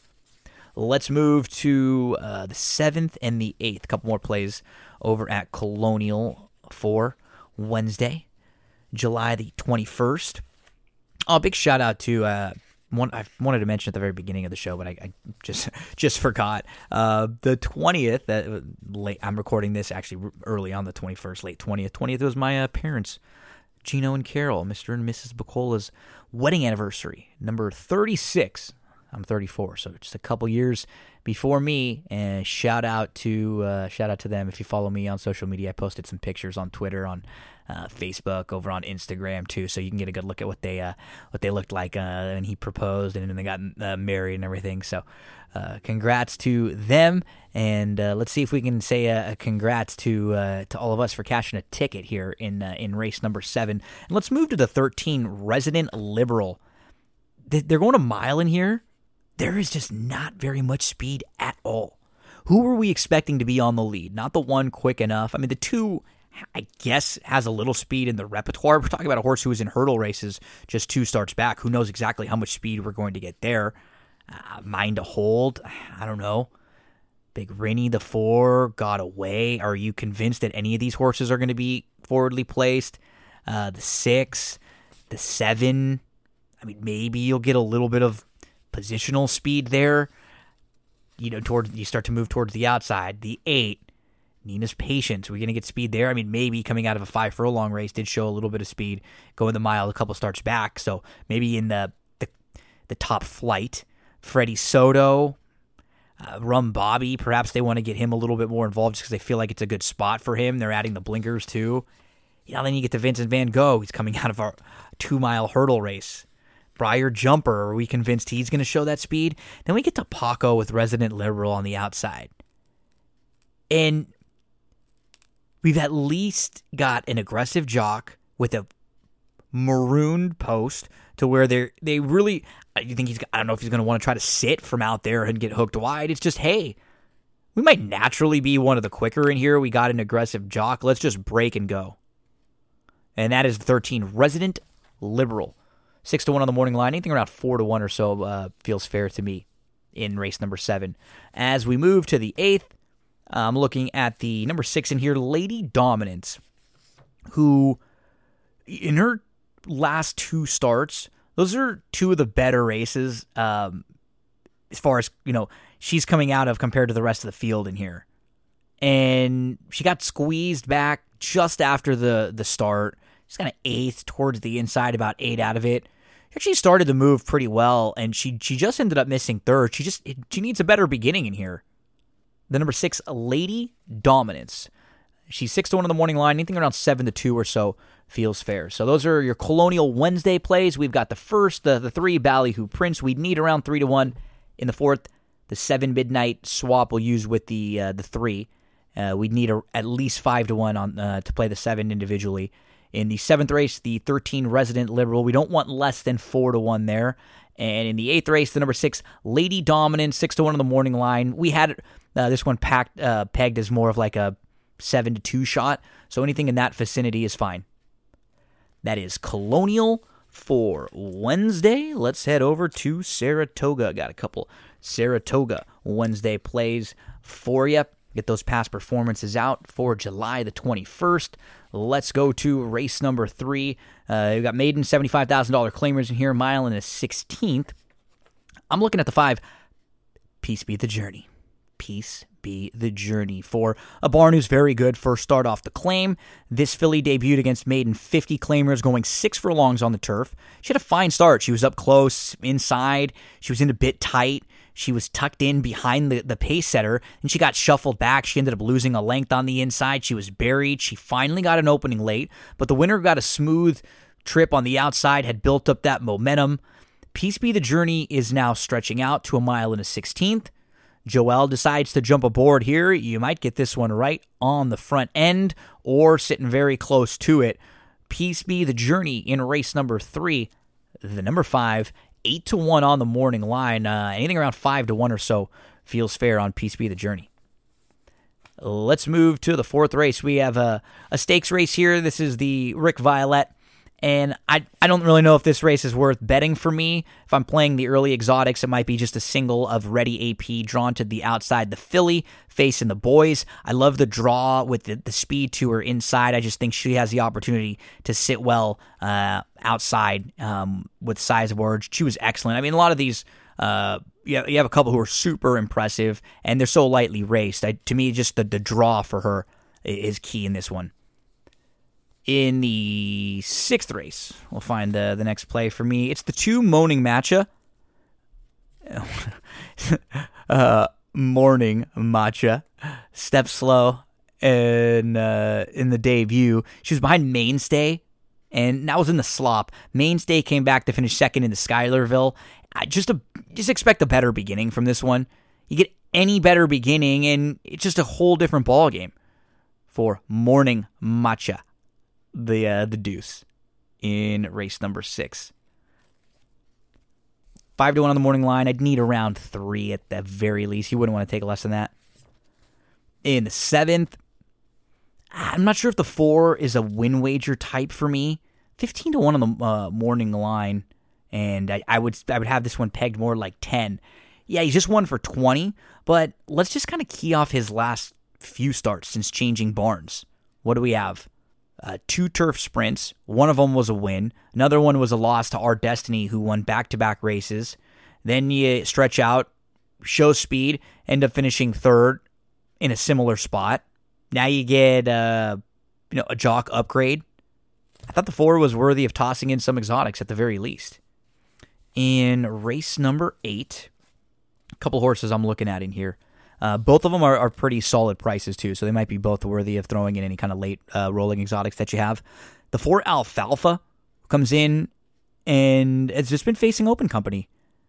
Those turf sprints are fine at Arlington and at Indy. This is a horse who actually has got a little bit of tactical speed, but it's probably more of like a mid pack to closing type in a five furlong, five and a half for furlong turf sprint. Alfalfa will be on my tickets. And then I think Analyze This and That has shown the ability to, to flash really good speed. You're going to go third start off the long layoff. You're going to go back in with New York Breds, another one who could be set for a, a really good effort in here. I'll use the four and the seven and some of the late exotics, both of them nice prices of 15 to 1 and uh, 10 to 1 on the morning line. And we get to the ninth race. A late exotics key for me would be the three highest honors playing against Florida Dioro, who will get a lot of money, the grade three winner, who's won three of his last four, but he hasn't raced since November. Highest honors has two starts under his belt since coming off of his long layoff. And so he should really be set for a good one. He ran just like he really needed the race back in April. Then he came back in June. He was close up, and then he sat back in third. Um, he was tracking off, and he just loomed up pretty easily. It was a good effort, and that was in June, uh, June twentieth. He's had a month off now, plenty of time to recover from that. That is the number three highest honors. He's five to two on the morning line. I would play him like a, a late exotic single there or on top. So in the third race, the five Peace Be the Journey. I'd need around five to one. In the sixth, the two uh, Morning Macho. We need around three in the seventh, just in time for wine. I had as like a 10 to 1 shot. Um, so I guess that would be our, our sort of a value line there. In the eighth, more of just using the four and seven in exotics. And in the ninth, I would single the three highest honor in some of those late exotics. So that is Saratoga for Wednesday, July the 21st. We're going to get over to Saratoga for Thursday, July the 22nd in just a moment. But first, we want to let you know about some folks that love the racing over at Saratoga, and that is the folks at oldsmokeclothing.com. Quality clothing and merchandise that horse racing fans will love, uh, rooted in the iconic symbols of horse racing t shirts, hats, hoodies, zip ups, long sleeves with the names of famous races, trainers, slogans, racetracks. Uh, they have custom design capabilities. It is a must see for horse racing fans. There are not places like this where it is wall to wall horse racing stuff. It's not like any place you can just walk in and, and find. You will have such a variety there. And with the promo code GINO, it'll get you free shipping on your order. Promo code GINO gets you free shipping on your order from oldsmokeclothing.com. On to Thursday racing. So flip those past performances to th- Thursday for Saratoga for July the 22nd. And we'll go to race number two. We've got maiden 50 claimers in here, six furlongs the distance. I'm looking at the seven recidivist from the outside. So you're going to go drop in class for Kelly Breen, who's already had a nice start to the meet with a couple winners early on. Um, this this one is coming into this barn for the first time, and the the Breen barn is excellent with new acquisitions what I like about Recidivist is okay, you got the debut race at Turfway, which is good, showing speed and a solid second. Then you come back and you're behind a horse named uh, uh, Shadow Matter, who won a non two allowance at Churchill next out with an 87 Beyer, then finished fourth in a stakes race at Colonial on Tuesday. It was actually a nice start, um, and this one flashed some some positional speed that day. And on paper, in this particular field, it looks like Recidivist and Point of Humor are probably the two quickest here. Now I love that that the seven is drawn outside, and so he had he can sit off if he has to. But if they're not going that quick, then he can just go. He's dropping in class, debuting for a, a barn who's good with new acquisitions, who's had a couple winners already at the meet. Speed in a race that doesn't seem to have all that much of it. The number seven in race number two. Four to one on the morning line. I'd need around three or so uh, to uh, to get involved there. As we will move to race number eight. Uh, I'll take a look at races uh, eight and uh, and ten. I'll just kind of give you a quick thought on the ninth. The eighth race, mile and three eighths on the inner turf. Let's go to Lagome. I just who goes to the lead with her? Yeah, I mean she's not quite as classy as some of the others in here but she's going third off the bench with an aggressive jock. Uh, aggressive jock. She's drawn well to get a nice start, crossover on the field. I think she takes him as far as she can go. Lagome. I need. I've got her more like a four to one shot in here. She, to me, she was a must use in all exotics. the ninth race looks chalky to me. Uh, Ice Princess would be a horse I would single in late exotics. I don't even need to get too cute in, in telling you why I would play a chalk horse and not to win. But in rolling exotics, I. This is not a race where I would try to beat that one. In the tenth race, I do like the two Orma, who I feel like is more of a you know three to four to one shot here. I had seven to two pegged as the price I'm looking for if I want to make a win wager. So last we saw her was on May the seventh. She was in some traffic early, and she took back to fifth. Uh, she's in between horses in the second flight, about four lengths off. She moved inside, but she got beat to a spot and she waited. She had to angle around three wide, a little bumping early in the stretch. It really wasn't bad at all. And you get Saez jumping aboard again, which is, I feel like every horse I've had over the, the two Saratoga days was uh, Saez. But, you know, you get a good good position again from the inside. I don't think this is one that needs the lead. I think there are a couple others in here that are quicker than her, and that should put her in a really good spot you know, kind of break well and then kind of track right behind them from the inside. Hopefully, you don't get the shuffle back there. The number two, Orma, six to one morning line. Anything around seven to two feels fair there. So the Thursday Saratoga plays, looking at the second race, the seven, we'd need around three to one there. In the eighth race, the seven, we'd need around uh, seven to two there. And in the tenth race, the two Orma, yeah, same same price or so. Seven to two would be uh, the value line. So that is Thursday for Saratoga. We're going to head over and talk a little Woodbine for Thursday. We've got a few Woodbine plays for you. Get those past performances out for July the 22nd. Woodbine, let's look at races four, five, and six as we uh, finish off the horse racing portion of this episode. So, in the fourth race, we've got maiden 15 claimers. Uh, July the 22nd. We're going six furlongs there. I like the eight, Bear the Storm, who she had a slowish start. She kind of moved from the back through traffic and then to the outside. It was a big, wide, sweeping bid all the way up to second in a big field. That was the first start from October to July. Now you're going to go second start off. She will have to to try to to have a little bit better of a beginning because this is only six furlongs now. She won't have quite as much time to try to make up for a, a bad start. But I, I think there's some ability, and this is not the strongest field in the world. Nobody scares the heck out of you. I just need a, you know, a little better beginning from Bear the Storm. We need around five to one or so to get involved. As we move to race number five at Woodbine Maiden, $7,500 claimer, six and a half furlongs the distance. Let's flip it to the outside with Kurt's Angel, who in her debut, she was a step slow and she got squeezed back on the inside. She got outrun a little bit in that sort of you know, furlongs two to furlong four range. Then she started um, a really nice rally. She started the roll. She split horses. She angles outside. Uh, very good late energy. That was going five and a half.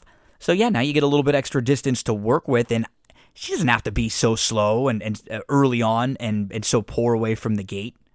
Number 10, Kurt's Angel in race number five at Woodbine on Thursday. We move to the sixth at Woodbine on Thursday, July the 22nd. I'm out to the eight at Zia Mo, who adds the blinkers for her second career start. She tries the synthetic, and of course, she's been working on it after debuting on the turf. She got squeezed back a little bit after the start. She was last. Uh, she was about 10 lengths off, but she kept it the inside and she really got going late. I thought she showed some nice energy. And we don't know that she's just slow. She kind of broke outwards and then she got squeezed. Now she adds the blinks. That could give her a little bit more focus.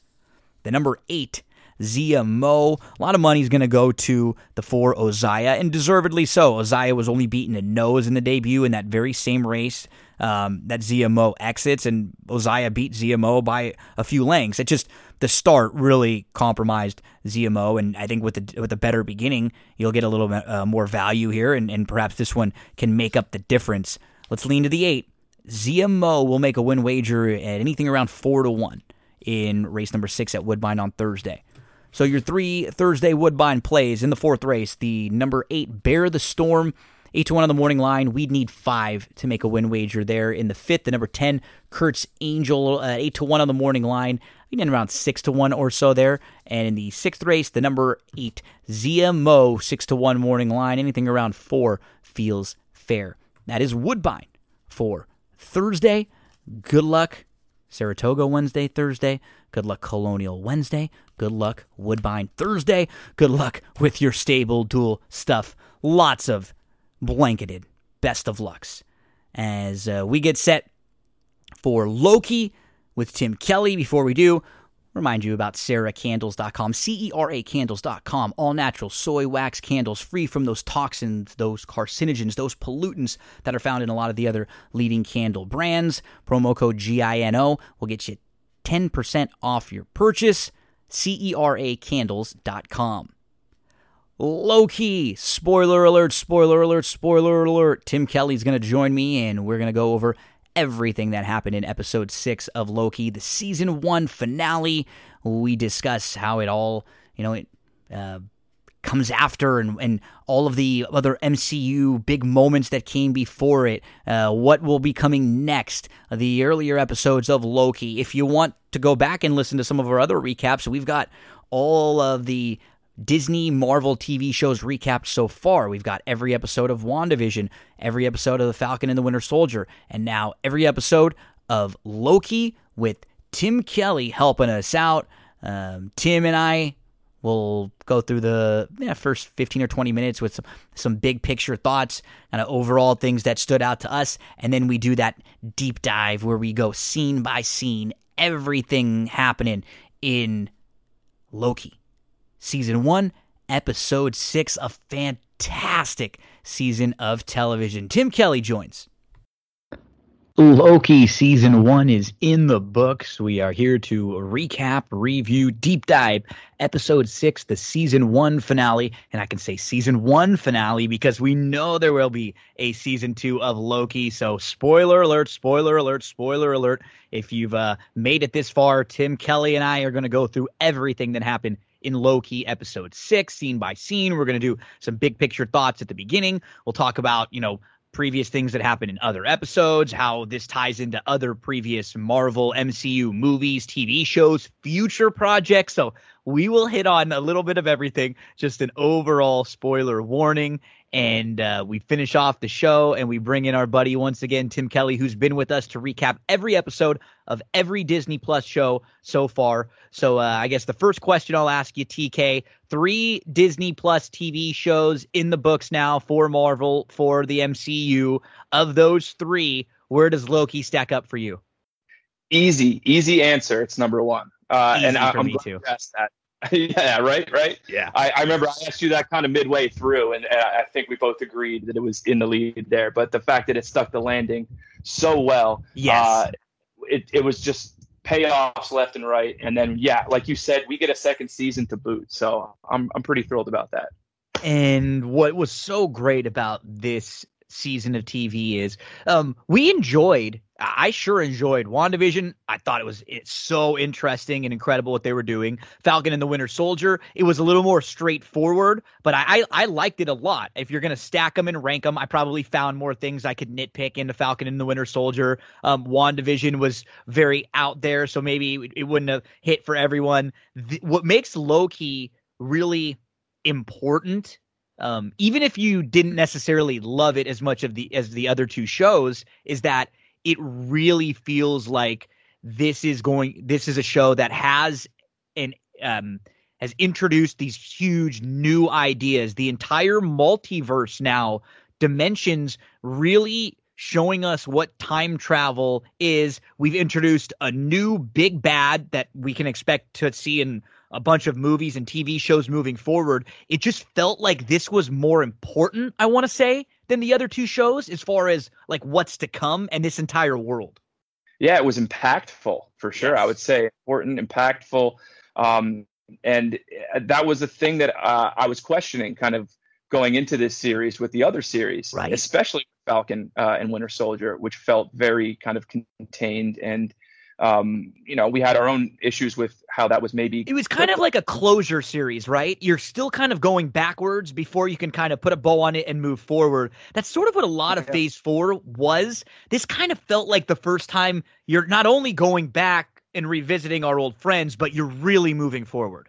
Yeah, it set the stage for tons of things to come. I mean, it really uh, is a reset point in a lot of ways and a, a, genesis point for really everything that they're planning to do coming up. I could see it tying into literally every single Marvel property, and that's a question also I was kind of thinking about, like what what properties coming up are going to be immune to uh, its effects or, or, or are going to kind yes. of ignore the effects? Is, are, is Shang-Chi going to play with this at all? Or, mm-hmm. uh, you know, what, what about the other things that are coming up? Uh, obviously, Spider-Man and, and WandaVision and Ant-Man, or sorry, uh, Spider-Man and um, Doctor Strange.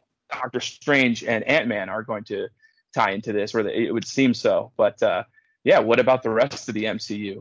Probably. And, and there's a show, What If, coming up too, yeah. which is like literally it, it, like follows this sort of template. Like, what if things happen just a little bit differently? There's a scene where like Killmonger saves Tony Stark, and then just like how things were to branch off differently if if something different, slightly different happened. So, um, yeah, that might be involved with with that moving forward. We know that there's going to be a season two of Loki, which they're saying is probably going to end up maybe leading into Ant Man and uh, so I think like late 2022, maybe early 2023, because I, I think Ant Man and Quantumania is is pegged for like February 23, I think around there. So um, yeah, yeah, we knew uh, that Kang was supposed to be the villain in that, and that they had cast Jonathan Majors already yep. for that. So and so when he showed up on the screen, when those doors opened and he showed up, I smiled. I bet you a lot of people were were doing the stand up. Like if this would have been the theaters, they would have stood up right there and cheered because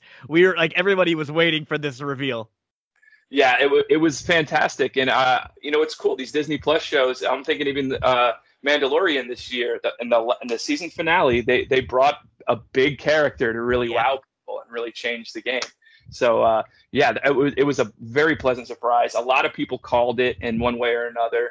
Um, we've been saying the word, uh, the name Kang for for a while, and yeah, it turns out this is a, a variant of Kang the Conqueror. And in very like Feige way, he brings in Kang.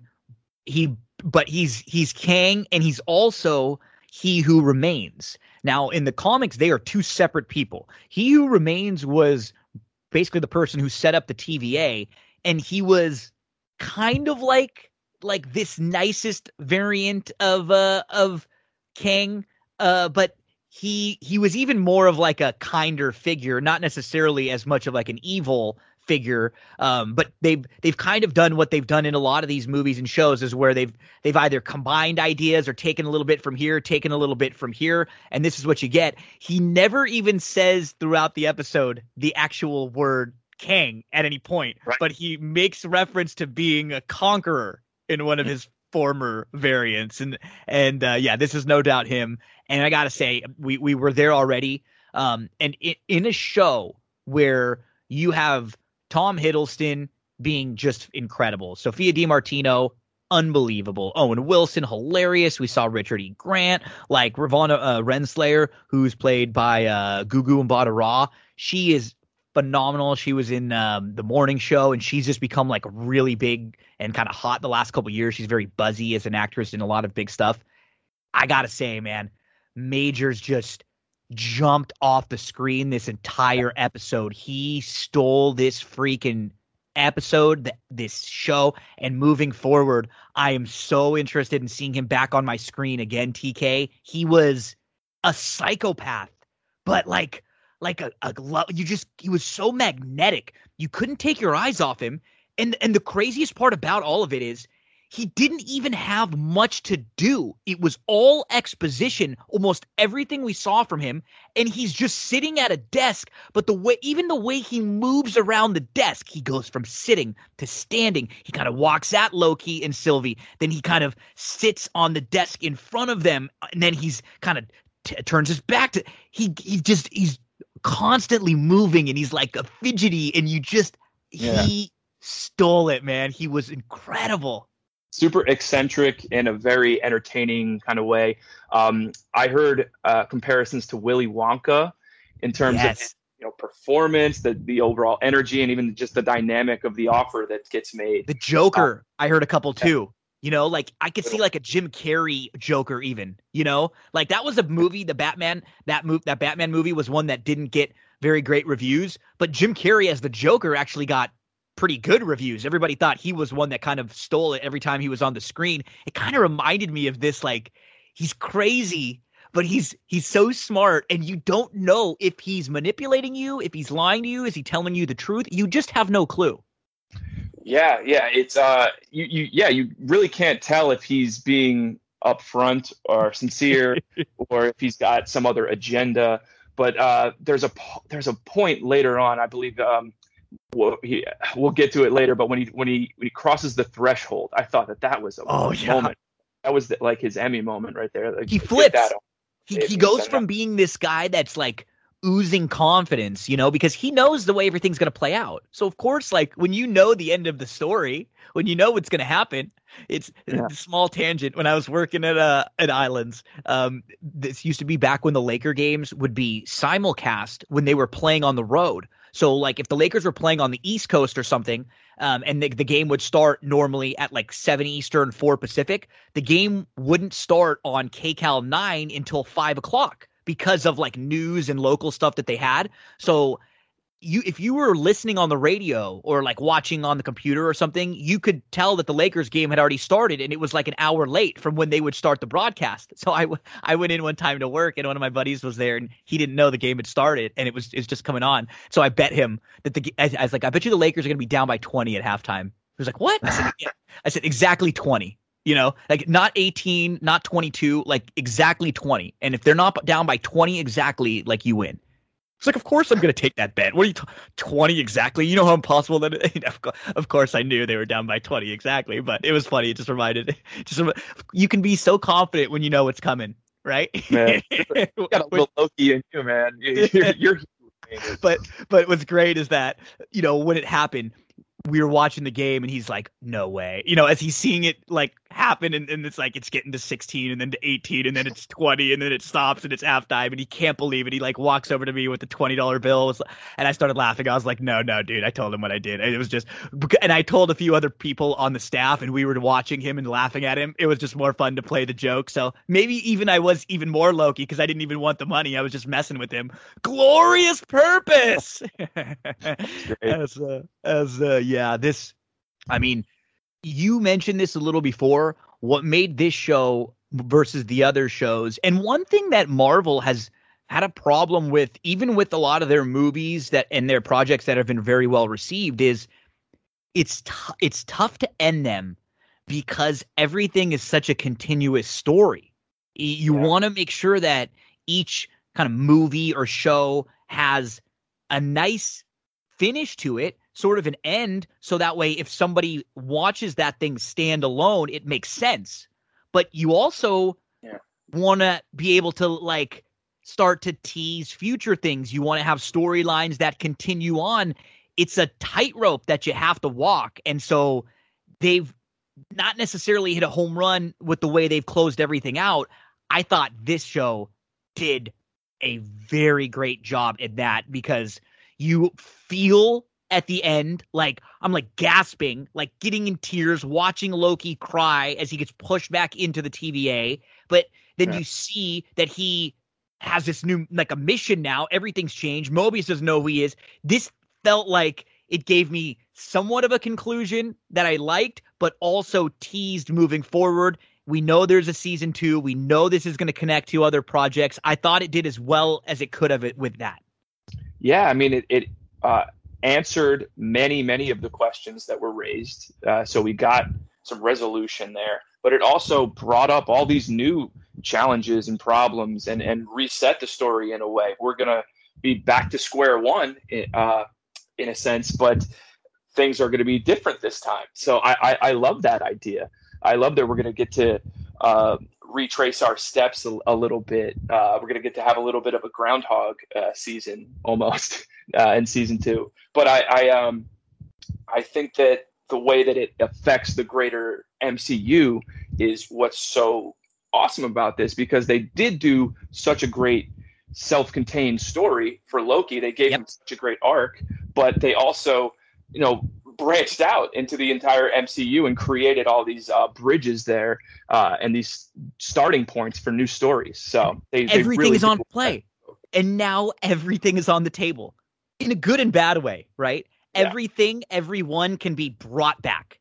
Everything, everyone. We can instantly, if, and I don't think they'll do this, because uh, they even said, like with the Black Widow movie, spoiler alert, Tim and I are going to talk about that movie later this week, but I, you know, they didn't want to lean on, you know, necessarily the Captain America's and the uh, Iron Man's and some of the the old guys that are the major Avengers.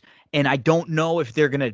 I don't know if we're gonna see, you know, you know, Stark brought back to life or Cap in back in the picture in big ways. And I think the whole point of Phase Four and moving on is was to introduce these new characters and, and have us get behind them. And that's the point of WandaVision and Falcon and the Winter Soldier and and and these shows. But if they wanted to, they could. You know, like it, it's an option. Everything's an option. Wanda finding her kids, the X Men now. Yeah. Um, you know, like, any way they want to bring anything in to the mix. We talked about Blade, vampires, all this stuff. There's an avenue to bring everything in now with this multiverse. Yeah, absolutely. And I think all the seeding that they've done in these series with these new characters that they're introducing and these new storylines, when we see those on the big screen as well, that's just going to pop that much more oh, when yeah. they have that history behind it and these characters are already beloved. Uh, I think that's going to be uh, it's going to make for some really interesting and cool moments in the theater. So we know we've got a new big bad villain, Jonathan Majors, he who remains, Kang, done a bunch of different variants. We'll see him moving forward. Uh, a question that we want to ask uh, about Loki too, after where we see him at the end of this episode, is how is he going to respond? Loki just Loki just went all in. This is it's like a you know when you're a guy and a lot of times you're in a relationship with a girl, like you're growing up, you're younger. They tell you they want you to to let your guard down. They want you to go all in. They want you to be emotional with them and be sensitive. And, and so many guys, or maybe girls or partners or whoever, you know, it's just always been like a guy stereotype through the years that they don't want to do that. They don't want to let themselves in. They don't want to let their guard down. They're afraid of getting hurt. And that's exactly what Loki, his whole life has been. He's been really an ass. You know, he's been a manipulator, the god of mischief, but he's never really connected. And in this show, he connects with two people. One on a like romantic, emotional level, and one as a really good friend that, you know, friend is is discussed. And by the end of this episode, he doesn't have either one of them. His heart has been broken. The person who he was on this like mission with doesn't even know who he is and doesn't even know like about the Loki variants. I wonder where he's going to be when we catch up with him again mentally? Where where Loki's going to be, man, yeah, he's going to be in a bad a bad place because, like you said, he opened himself up for the first time ever, right? And, uh, he paid the price for it, you know, in, in, in both cases.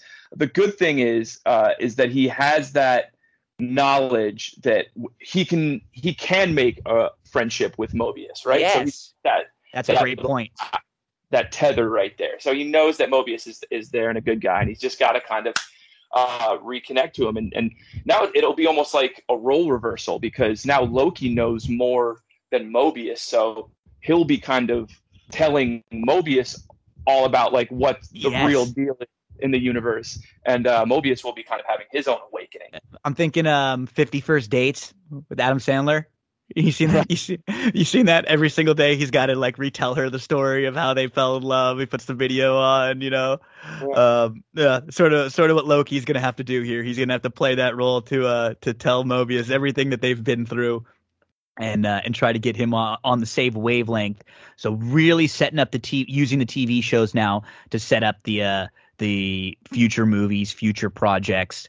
Ravonna Renslayer, big mm. big question still around her we ask, you know, what's her motivation? She keeps just she she keeps talking about the cause. There had to be some reason. There has to be something more than this. And then when we we find out, obviously we see her when she was a, a principal in her previous life before she comes to the TVA, before she's a, a variant. And then last we see she leaves and she walks through a, a portal and she says she's going to find free will.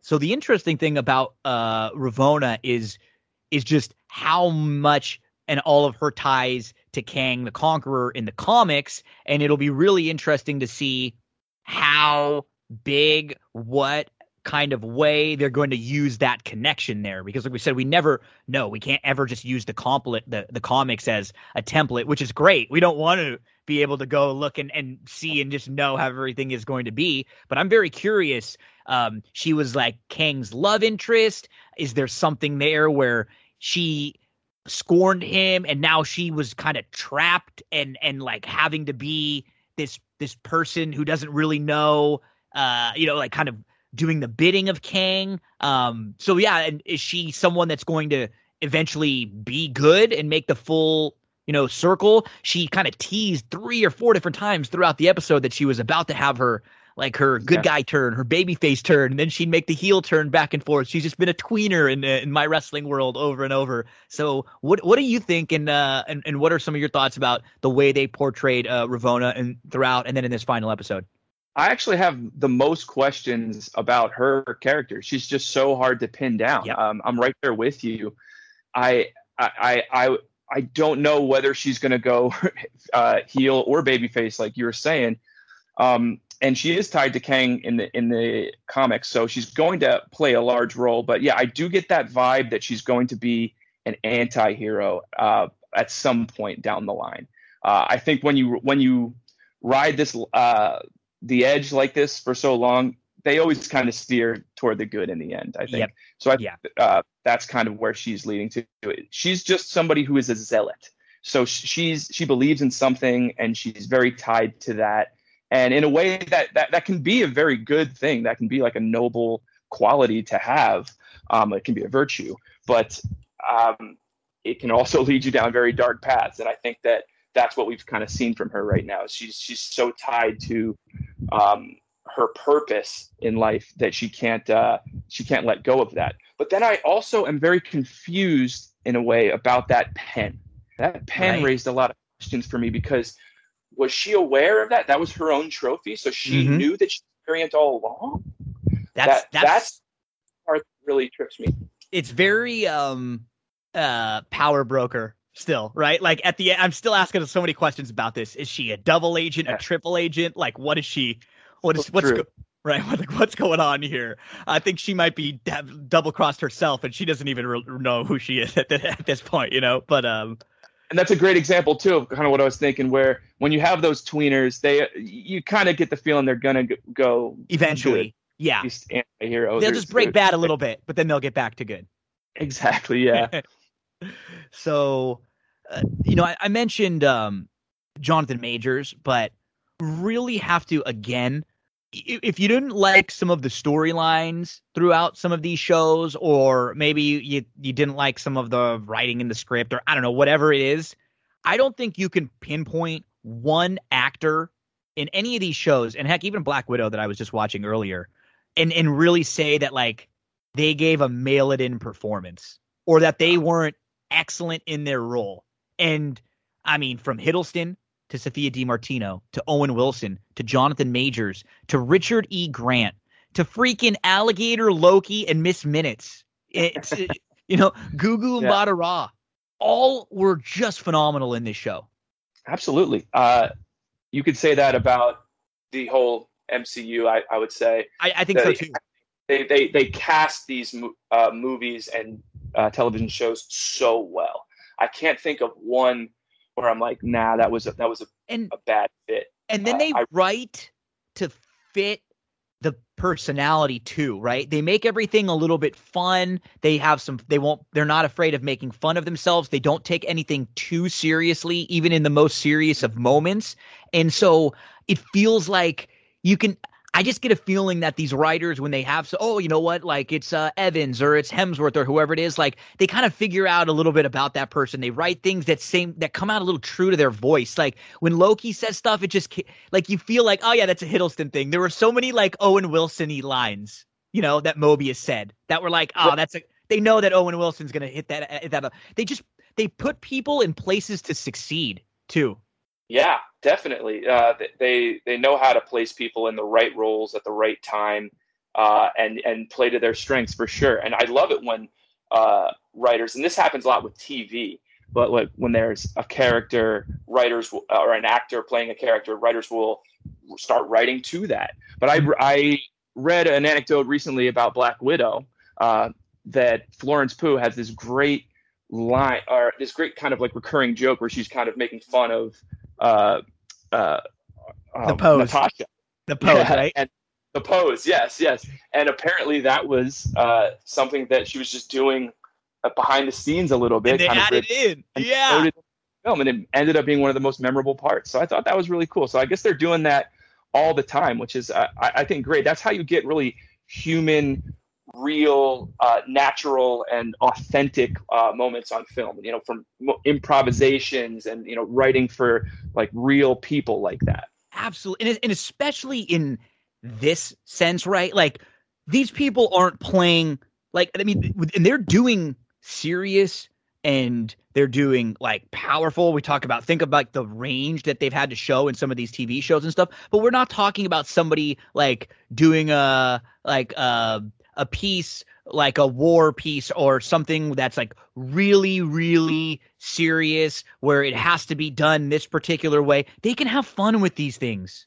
And they have. And that's what's so great with them. Like they don't feel like like hunkered down to have to, it has to be this way or it has to be rigid. And that's sometimes where um, Warner Brothers has gotten into a little bit of trouble where they've tried to be too serious. I think some of the things that I love the most about the the uh, the Batman movies with with Bale were you know he was serious but he would still be funny too. You know you can't be so ser- like you you have to have some humor and this was just such a great show, such a great combination. I thought they did a fantastic job putting everything together, and we will get into our uh, deep dive, scene by scene, of the final episode of Loki. So we'll hit on a, a bunch of other stuff as we get into it. But the way this episode started, TK, we get the like the MCU opening, and we're getting these sounds and noises um, as it leads right into the Marvel Studios title with the Loki colors. And then we're like traveling through the solar system and we get these big lines from Marvel characters and from big MCU movies. we've get Sam and Black Panther and Ant Man and Thor and uh, Captain America and uh, uh, uh, Captain Marvel, Loki, Kong, uh, Kong. Then all of a sudden, we hear a baby Loki crying. So it's like we're going through this trip through space. We're seeing wormholes, incredible visuals of these blues, these purples. As we hear, you know, all these different voices, we're seeing time and multiple timelines, and then we see a big ring around where uh, Sylvie and Loki are headed. It, looks like you know the ring around a planet would look, and it's the sacred timeline. And uh, Sylvie and Loki stand outside the Citadel, and then the Loki title comes up. We hear the baby Loki crying, and then we get first it's the Marvel characters, and then we get all of these like real people throughout history. We get Alan Watts, who's a philosopher. We think time. We think of time as a one-way motion. Mm-hmm. Neil Armstrong, one small step for man. Now we're moving like out of the galaxy. Greta Thunberg, um, yeah. you know, oh, different right activists. Nelson Mandela goes through. We actually hear classic Loki, glorious purpose, and then uh, we get Vision. What is grief if not love persevering? Maya Angelou, I will rise. I mean, this these little montages, they kind of give you goosebumps. They do these things really well. And when you, you know, you hear it and watch it, it goes by really quick. But like in in recapping it and kind of stopping and doing my notes, it's just it's really, really amazing how many little feet like extra features they put into everything. Yeah, the details are tremendous and the scope is massive for this. It immediately sets that stage uh, where you're uh, in a state of wonder. I think uh, it's just uh, the production value also absolutely uh, blew me away, and it, it, sets that tone right away. That oh, we're going big. This is the finale. It's big time here, and it, it almost um, goes against what we end up getting here. We get really high stakes and everything, but we, we get brought into, you know, almost just a room yeah. with a guy. For like most of the episode. Yeah, but Yeah. but still, it still feels big and sweeping and uh, and grand in scope. So they get to the door of the Citadel and it looks incredible. Like think about all the sort of like evil castle kind of places you've ever seen. This has got a very Lord of the Ringsy feel. It's got a uh it, it sort of looks like um the the place in Mortal Kombat too, the first one, uh like uh, one of the big towers where like Goro is and the the caves and um and Sylvie gets to the door and she says, "Aren't you going to tell me not to kick the door in?" and he uh Loki said it never made a difference. And she says, Well, if you think it's a bad idea, I prefer you to speak your mind. And he says, No, nothing to say. And she says, That'll be a first. She's stalling. You know, it's like this reminds me of of a scene in a movie when you see somebody going to like reconnect with their family for the first time or their mom or their dad who they haven't seen forever a, a parent that left them. And like they want to go talk to them they want to go approach them they know it's what they have to do because this is what their whole life has been building to but then they get there and it's like oh it's now? She she needs a few Yeah. seconds and she literally says that like hey you know what? I need a second to get my head straight Yeah, her whole life's been building to this. Like literally, that's been her one glorious purpose, and the stakes couldn't be higher for her personally. So they have the the funny little back and forth here where um you know Loki's just hey no I'm not I'm not saying anything here. You know he's said it's just you normally want to and she's like shut up shut up I was pruned before you even existed. I've been waiting my whole life for this. I just need a second to get my head straight. And whew, she takes a deep breath.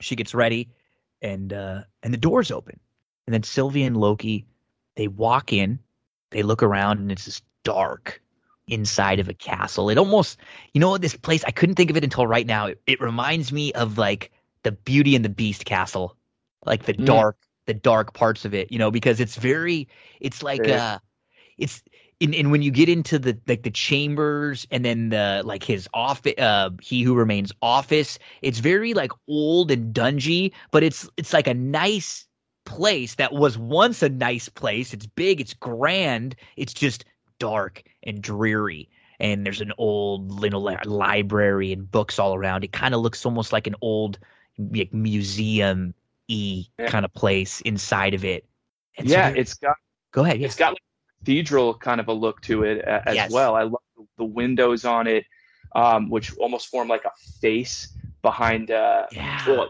in the eventual room that we get to, there's like this uh, face almost behind um, uh, He Who Remains. But I, I also love the the design here. Uh, they use something that's similar to uh, kintsugi, I think it's called, and it's a Japanese art of putting broken pottery pieces uh, back together with gold. Um, so you see in the structure all these like cracks that seem to be like fused with this like glowing gold look to it, and that that's also seen on um his futuristic uh he who remains futuristic kind of tempad. He's got this Yes, advanced, that design, that like cracking. and I think that's really cool. It's almost like representing the age of the place that it's been blown apart, that it's been rotting or falling apart, but then you know repaired. Uh, that maybe it's survived some type of a battle, uh, but that it's it's also almost bursting or glowing with this energy. It, it, it emanates power as well, and I just thought that was a really cool uh, little detail that they added there. Yeah, and almost like the timeline too, sort of like getting ready to branch, getting ready to split, like almost like breaking and cracking off, and he's trying to keep it all together in that one circle. Um, yeah, he's so contained, keeping it all contained. That's a perfect metaphor. Yeah. they they kind of like tiptoe around and they're looking around because it's quiet, it's dark, and then all of a sudden, hey y'all, howdy, howdy, ho! It's Miss Minutes. She scares the shit out of me, man. And every like I just jumped because you're just following Loki and Sylvie as they look around, and you're kind of like your eyes are kind of their eyes as they're looking up and looking around, and then boom, it's Miss Minutes. She just pops up right in front of you, and and uh, Sylvie says, "You again," and she says, "Welcome to the Citadel at the end of time." Congratulations. Y'all had an awfully long journey to get here. He's impressed. They asked, Who's impressed? He who remains. And who is he? important here from Miss Minutes. He created all and he controls all. At the end, it is only he who remains, and he wants to offer you all a deal. He's been making a few creative adjustments and he's worked it out so we can reinsert both of you all back into the timeline in a way that won't disrupt things. Sylvie asks, won't disrupt things. She says, mm hmm. The TVA can keep doing its vital work and you all can live the lives you've always wanted. Loki asks, What what lives have we always wanted? Now don't play coy with me. You know how you got into this mess. The Battle of New York, silly. You versus those self righteous Avengers. How would you like to win? But not just there. You can kill Thanos. You want the Infinity Gauntlet? Yours. The throne of Asgard? No problem. And she turns to Sylvie. What about you, Missy? All those years on the run? Desperate? Alone? How would you like to wake up tomorrow with just a lifetime of happy memories? I mean, Tim, this is literally the devil tempting you right. here. 100%. Yeah. There's even um, a little bit later, we see when we're introduced to He Who Remains, he's holding an apple in yep. his hand. The forbidden like fruit. Knowledge, you know? And there's so much Adam and Eve feel with these two, right? Like going into yeah. this place, they're like exploring. It's like they're the this the trying to be like the creators really of this new world. There's a lot of Adam and Eve parallels for these two. Oh, absolutely. Lo- Loki's Adam and Sylvie's Eve in, in this scenario right here. Even down to like the ultimate decisions that they they make here. It's like Sylvie's the one that wants to, to bite the apple. Absolutely. Uh, and Loki wants to kind of do the, the what's for the greater good. Even down to like they're a, like Sylvie is a part of Loki she's a variant of his. She was literally like taken and made from him, sort of, you know. So uh, yeah, lot lot of uh, similarities. Okay, yeah, so Miss Minutes goes on here. Um, two Lokis in the same place, and Loki asks, "So both of us together on the timeline?" She says, "It's crazy, but he could make it work. All of it, everything, exactly the way you've always wanted, and you can have it all together." And so Loki's really taking this in. Could you imagine if you're Loki? This is every single thing you've ever wanted. And this in in just a moment, in a sentence, she's offered it to you. All right here. And he's seen the scope of the power of the TVA and everything. He he knows that that this is probably possible. He just has doesn't know if he can trust Miss Minutes, and that's sort of where Sylvie is, is she's kind of really thinking about it she and she looks like she's gonna cry. Uh, and she does like a great job all throughout, really, because this is her life's journey. She's here. What is next? What is she going to do? What is she supposed to do? This is what she's built everything towards. You get to this point, and it's like you're waiting for the climax here, and so she's like like overwhelmed with with emotion all throughout this episode as she's you know taking this all in, figuring it all out but she responds, Tim, it's fiction. Loki says, We write our own destiny now. Miss Minute says, Oh, sure you do. Good luck with that. And she disappears. So they don't take the bait. They don't bite the apple there. It's just a little bit later when um, Sylvie has to kind of stray. But they, uh, I guess it's like one of the first temptations that they, uh, they, they were able to turn down here. Yeah, and it's interesting. Um, I think just because Loki's already gone through the whole process of seeing the Infinity Stones and how they're worthless, and just seeing that it's all been kind of a ruse, like the throne of Asgard, all that stuff that he wanted before, it's meaningless to him now. Yes, uh, because the real power point. is what's in front of him right now, anyway. Yes. Um, so it, everything that he cared about before is just meaningless, and uh, that doesn't really have the weight that it did. Although you, I, you still see it on his face that mm-hmm. he's tempted and he, he's almost overwhelmed in this moment by this this offer because it is everything he ever wanted. So we go back to the TVA, and Ravonna is in her office as her tempad is downloading information, and Miss Minutes pops up. Hey there. So I th- this was kind of important, um, at least early on, um because um, Miss Minutes um, says sorry. Some things had to get worked out, but I'm downloading the files you need now. Because Ravonna said, "What took you so long?" So we one, we got a, a little bit of information here that Miss Minutes can't be in two places at once. you know, which she went literally from one place to here. That's why she was late. She was over at the Citadel with uh, with Loki and with Sylvie. So for a lot of people who's kind of I um you know thoughts were Miss Minutes was maybe a, the big bad or that she was really something here. I um I kind of got the feeling here right away. Okay, you know, especially when Miss Minutes popped up at the very beginning, it was like, oh crap, Miss Minutes. That was like the first thing you see when they walk in the Citadel. It was like, oh my gosh, people were right. It was Miss Minutes. And then, you know, you find out quickly that it, and it's not her. Um, but she is uh, telling Ravonna that, uh, yeah, some things worked out. I'm downloading the files you need. Ravonna says, this isn't what I asked for. Miss Minutes responds, I know, but he thinks this will be more useful. Important here as Ravonna asks, who? So she doesn't know, or at least wait, that's what we see here that she doesn't know.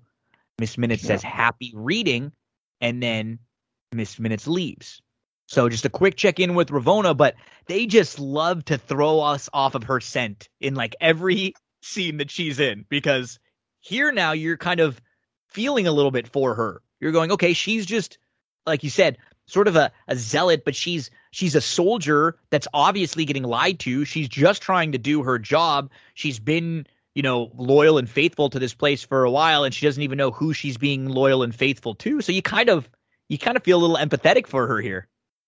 Yeah, she's kind of rudderless right now. She, yes. she you know, she, she's had this purpose all throughout, but then you know the rug's been pulled out from under her, uh, and so she's searching to kind of re- regain that stability uh, and and uh, forward momentum, sort of.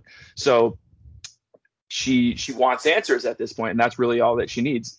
But I think that the dynamic here with Miss Minutes coming in and kind of just laying this information at her kind of it kind of clues us in that there that Kang is probably going to have a connection with her down the line. I mm-hmm. think that makes it more obvious. Like she's going to start working for Kang in some way, or some variant of Kang, or in this case, it's Who Remains.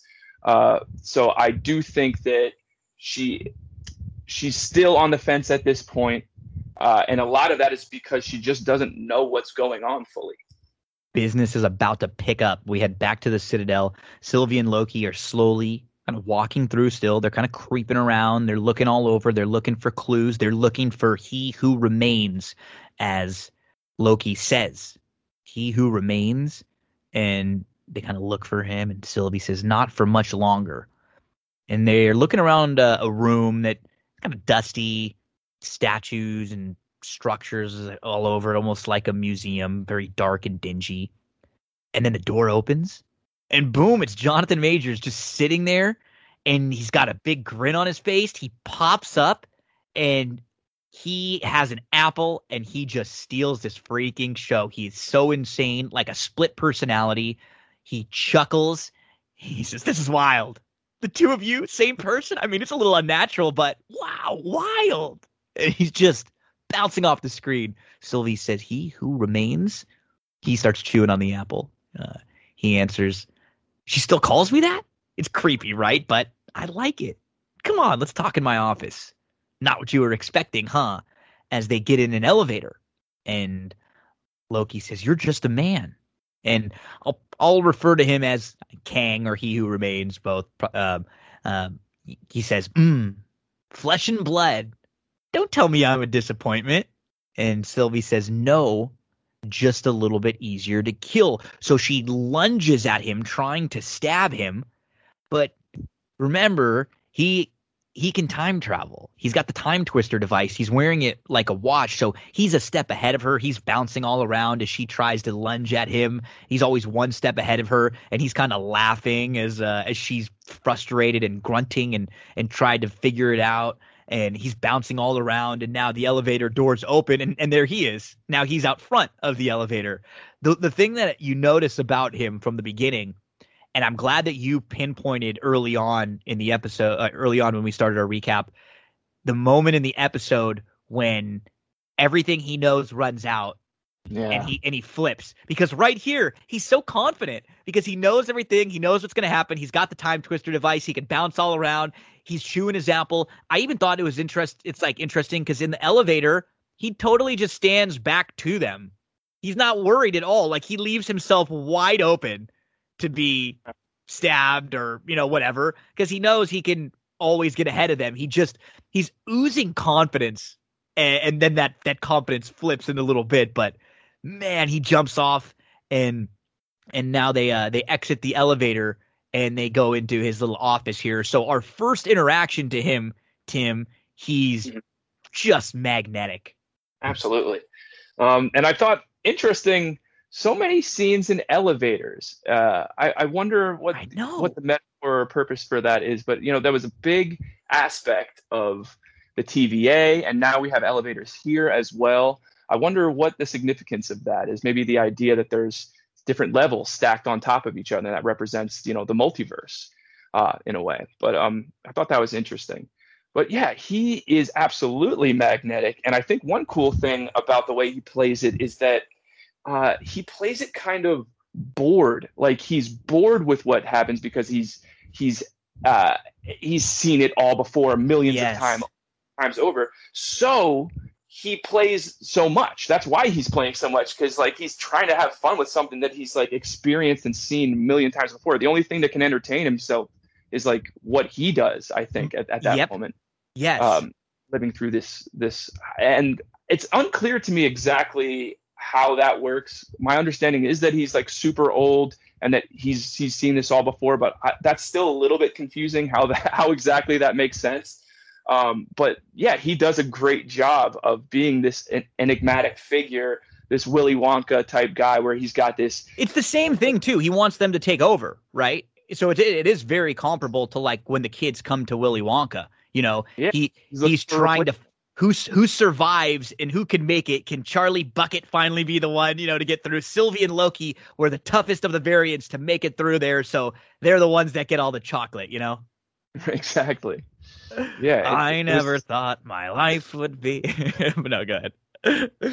he just makes it, it. he he made it a lot of fun, and he he made it a, a somehow grounded performance, uh, despite it being this, you know, otherworldly entity that he was portraying. You know, he he's a god, uh, and I was thinking about the idea of how powerful this character would be that they're setting up here. He who remains, Kang, whatever you want to uh, call it. But like we've already established, you know, the big bad up until this point was Thanos, and he was so much more powerful than all of our heroes individually uh, in the MCU. Uh, but and this Thanos, guy's fifty times powerful than Thanos magnitudes, magnitudes more power. Because remember, the Infinity Stones are nothing; they're worthless. Nothing. Like so, the, like the the stakes moving forward are going to be so massive. They're going to require this something even bigger than what we saw in Endgame. You know, that massive uh, assembly of like literally every character we've seen. It's gonna. I think it's setting the stakes for something even bigger than that. A couple years down the line, we have to go back and get everybody from all the multiverse, you know, and team them all up again. Yeah, you're right. That's yeah. that's where we'll get as uh they walk into the uh the old looking room, dark, dingy, got a bookshelf, a fireplace all over, and Kang, he who remains calmly walks over to his desk, pours a drink as Loki and Sylvie are kind of still they're walking around slowly. Their eyes are on him, weapons raised, kind of just looking around too, making sure there there's nothing there. No one's gonna about to pop out. He gives them a drink as they sit. He knows it's funny too. Uh, two sugars. He pours it. He knows like what they would take in their drink, in their tea and stuff. You know, and hands it right to them. And Loki and Sylvie, they've got their daggers out facing, and then we cut back and we head back to the TVA and um, Mobius walks in. But before we do, we kind of mentioned it a little bit. Um, the look of his office and the feel of uh, of Kang here, just kind of in his his quarters when he sits down too. You can, his head is kind of like in the middle. There's like a circle around his head, and then behind him you can see the big ring of the sacred timeline um, the visuals in this episode, and then every time we went back to seeing like the timeline with the wormholes and the blues and the purples, and um, this felt very much like a big budget movie. Some of these episodes when we saw, like, we got to look at this. Absolutely, I was very pleased. You know, throughout this whole series with the the the special effects and the the level of, of the production value. I think I had one episode on Lamentis where I kind of took a little bit of issue with some of the compositing that had been done there, but even that had some just wow moments uh, and big special, big high budget special effects stuff. And then this uh, episode continues that with you know a kind of a bottle episode. Much of it's like like I said earlier, like in this room, but still. Yes. Production design is so intricate and detailed, and the little, um, very detailed effects that are going on in the background with the time stream around them and, and everything. And even down to the music if you listen throughout their conversations here there's really sweeping um, music that's keeping the energy up throughout this whole episode and keeping the stakes feeling as high as they are. We head back to the tva and mobius walks in to ravonna's and he's got a weapon. He wants to prune her. Uh, he knocks on the door. She says i wasn't to be disturbed and she, he says, "You're not going to be happy to see me. He's back." and uh, she said, "If anyone's ever going to make it back from the void, I I suppose it was going to be you." He says, "Oh, another one man's void is another man's piece of cake." Uh, she asks, "So you're going to prune me?" He said, "I like that idea, but you know, my standards might be a little higher than that area in that area than yours. You know, with close personal friends." She apologizes. I'm sorry, Mobius. I couldn't let you get in the way of our mission mission? The timekeepers are fake, Mobius reminds. We're all variants. What mission? This is when she gets real sort of, it can't have been for nothing. That's why I had to prune you. And she takes her radio. 100D90 to my office immediately. Mobius says, Yeah, sorry, Ravonna. That's not going to work out the way you think it is now that we know your secret. She says, What do you, what did you do? So the first of a, a couple of uh, interactions that we see with uh, with Mobius and with Ravonna here, and um, he is he's let her know that he has informed other people, the other agents, the other hunters at the TVA, what's really up. So Ravonna doesn't have she doesn't have any power anymore. Yeah. He's got her TemPad. He he's got the weapon with the the ability to prune her and and yeah. like her minions and her soldiers they're not even going to follow her anymore. Yeah her authority's been totally undermined. I mean people people don't uh, believe in the cause anymore. And that's what she was serving this whole time the cause. And now she's just looking for something to um, to reinforce uh, the cause that she was serving to, to like to make it justifiable you know? We now flash to Fremont, Ohio in 2018. We see Hunter B15. As she's traveled there, other TVA hunters are looking for her. But B15 runs into an office in is what's a school in Fremont, Ohio, and looks like the principal's office.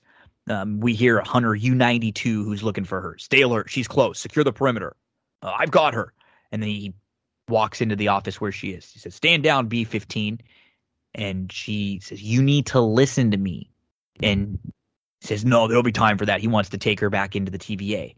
Hunter B15 says, "Just wait." And that's when we see Ravonna walk in, but it's not Ravonna because uh, Hunter U92 says Judge Renslayer to her, and who we think is Ravonna says, "What? Who are you? And what the hell are you doing in my school?" I believe the name on uh, the wall on the back that says that she graduated from Ohio State University said Rebecca Tormonet. So that's the name of Ravonna. Her real name is Rebecca Tormonet. In her real life, this is who she was. She was a principal. So Hunter B15, she knew the best way to try to explain to the others what's really going on was to show them and show them that Ravonna exists somewhere else before the TVA to let them know they're all variants. Ravonna was a variant. They are all variants. They all have past lives, past memories. So, you know what? Sometimes you can explain it to them. I always like making uh, real world references to things. Again, right? Your friend, uh, someone that you care about, you love, they're being cheated on by uh, their spouse, their significant other. It's such a weird situation, right? You tell them they don't want to believe you. You, you don't want to be the one to tell them what's the best way is maybe letting them see what's happening. If they were to see it, if you knew that they were going to be at a place and they could see it happening, then it sort of like you know, you you you don't have to worry about that whole no, no, it's denial and everything. That's that's what Hunter B15's doing here. No denial. No way they can deny. They can say, uh, uh, uh. They saw right with their own eyes that um, everything they've been living is a lie. Yeah, seeing is believing, right? So no, um, kill the messenger here. We now flash back to uh, Kang's office. Before they do, he, um, you know, B15 says this isn't Jun Red, Judge Redslayer, and Hunter U92 is very confused. So Hunter B15 says we have a lot to talk about as she, you know, lets them know. Back to Kang's office with Loki and with Sylvie. And he says, It's been a long journey for you, hasn't it? A lot of running, a lot of pain. Look as he looks at Loki, and then he looks to Sylvie. And you, you're a flea on the back of a dragon, in for one hell of a ride but you did manage to hang on. Mm-hmm. I guess that counts for something. And Loki says, I'm not sure you quite understand the situation. You've lost. We found you. he says, Of course you did. Duh. And then Sylvie jumps up. She swings her dagger at Kang again, who just kind of flashes through time to disappear, reappear, and he's kind of laughing at her. Whoa, a swing and a miss. He's like mocking her as she keeps lunging at him, and Sylvie's getting getting pretty upset. Um, so we so we're still doing that. Hmm. Let's get this out of the way. And he goes and he gets some books, and he takes a couple pages out of the books that have stuff written out, and it's a script of everything that was just said and things that will be said. It was almost like, you know, in the TVA when Loki had to sign, here's a list of everything you've ever said, you know, and then he says it a couple more and they print it out. But this actually has the future. And that's when Kang lets him know, you can't kill me because I already know what's going to happen. See? He shows them. So Sylvie's still trying to kill this guy. Loki is really trying to take this all in. Like you could tell that they're both on two different wavelengths when they're sitting here because Sylvie's not even really listening. She's so fixated on her plan. She's right here. She's just right in front of her. How's she going to kill this guy? Loki is actually being the level-headed person here and taking in everything that that he who remains is saying.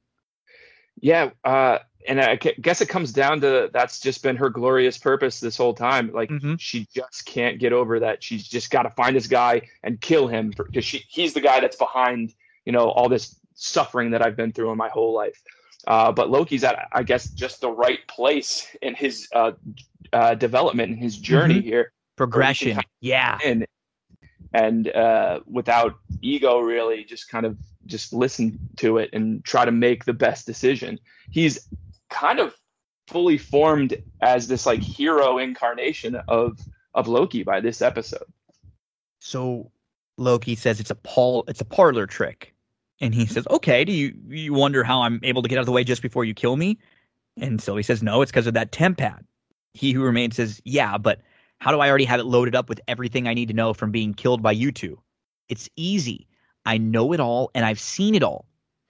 Then he goes, and this is one thing you mentioned um, throughout this episode, and it's been one thing. It's hard in shows or movies where you're introducing these new new ideas. When you're going to have a lot of exposition, you have to make sure it's entertaining. And while he's telling yeah. us all of this, it's just almost like what Miss Minutes was telling us in the first episode in that video that we laughed at because it reminds us of Jurassic Park and you know and right. this this is just a a good entertaining way. And you have this really entertaining character a new character that a lot of people are going to be glued to their seat to see and you have him give us all this important information. And then as he does it you know in a little while we see these figurines come up on the desk as he's talking and it's different ways of making what could be like a lot of information and sometimes hard to digest.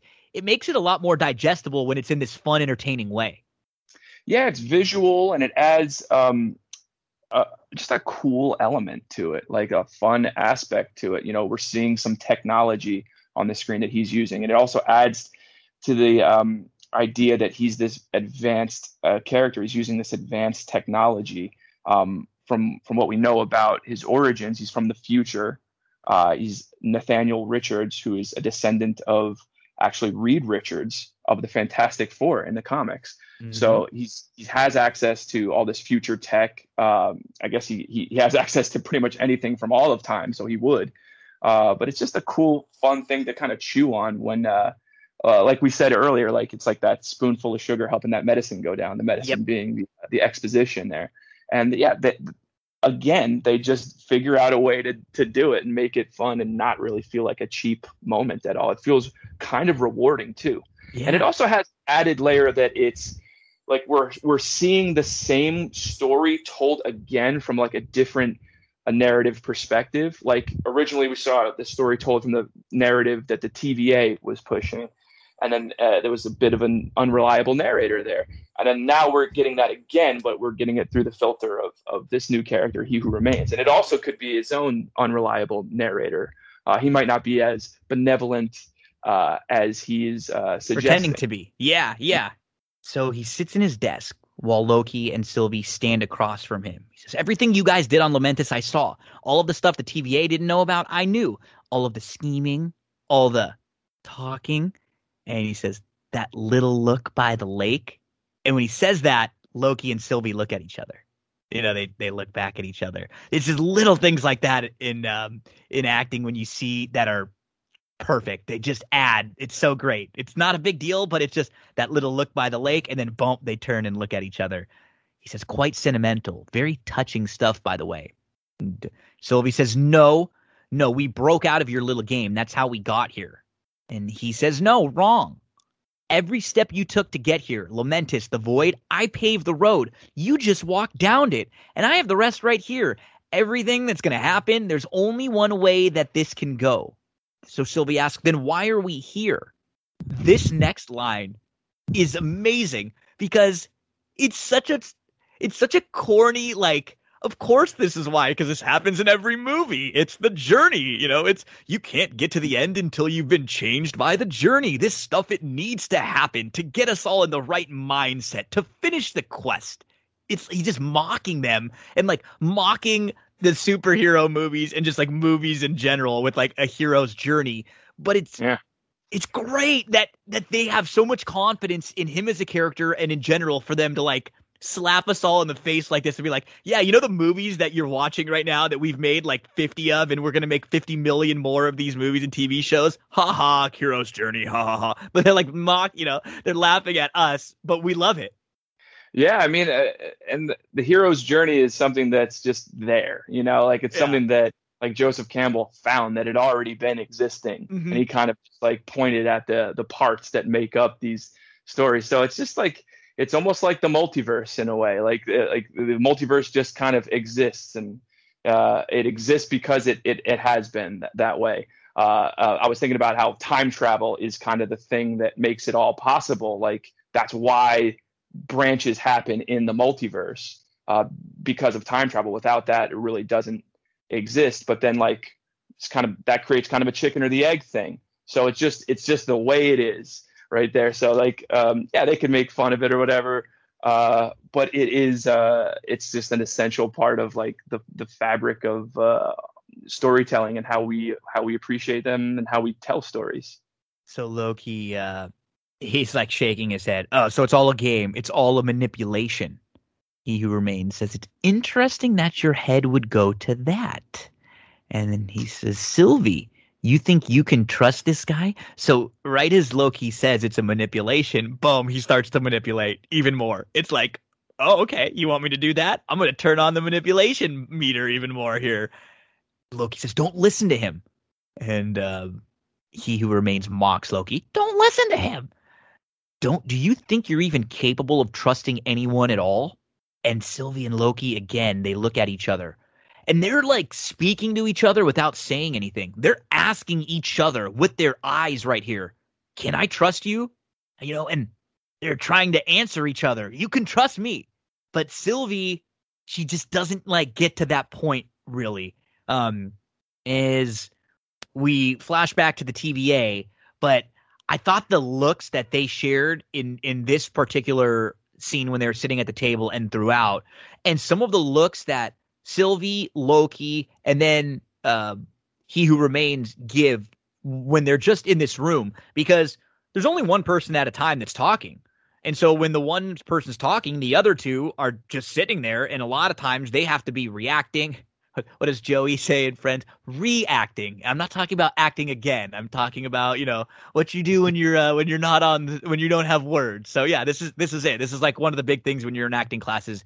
You have to make sure that when you don't have lines, you're react you're still a big part of what's going on and you're feeding and you're giving the actor something to the other one something to play off something to feel off i mean i i could see everything they were trying to say and they didn't have to say it yeah that just comes down to what great actors we have yeah. on i mean hiddleston and sophia Di Martino and what jonathan majors uh, did there it, it just goes back to that that thing like we were saying about how great the, the casting is in the MCU. And on that note, I mean, we got some Emmy nominations uh, just recently. Mm-hmm. I, I want to say Marvel got 28 Emmy nominations, for Wanda, right?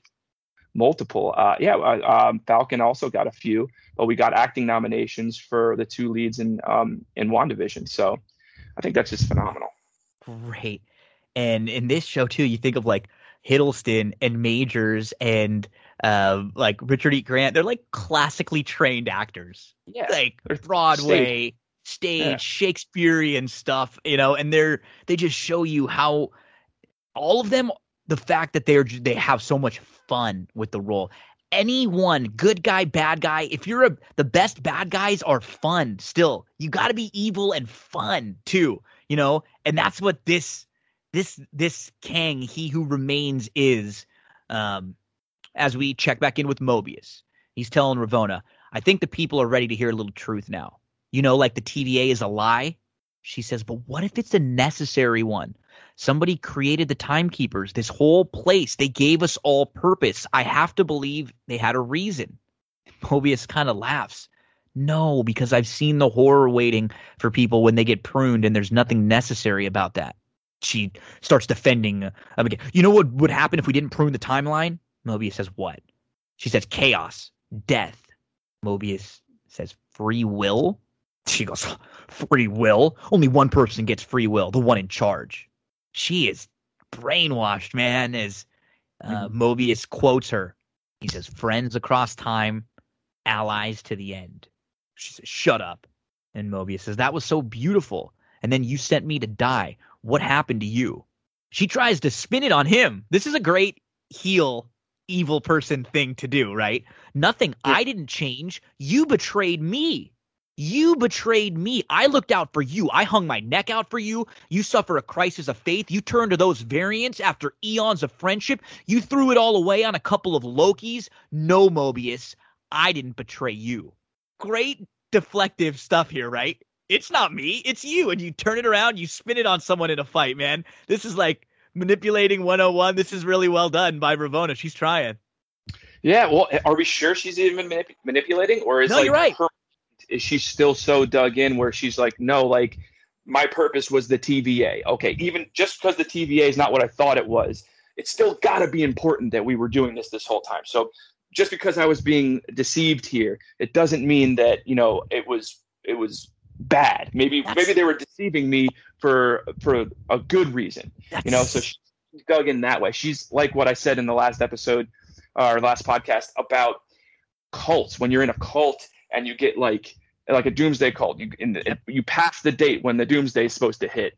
You know, ha- certain people they'll go, okay, this is a, this is phony. I'm out.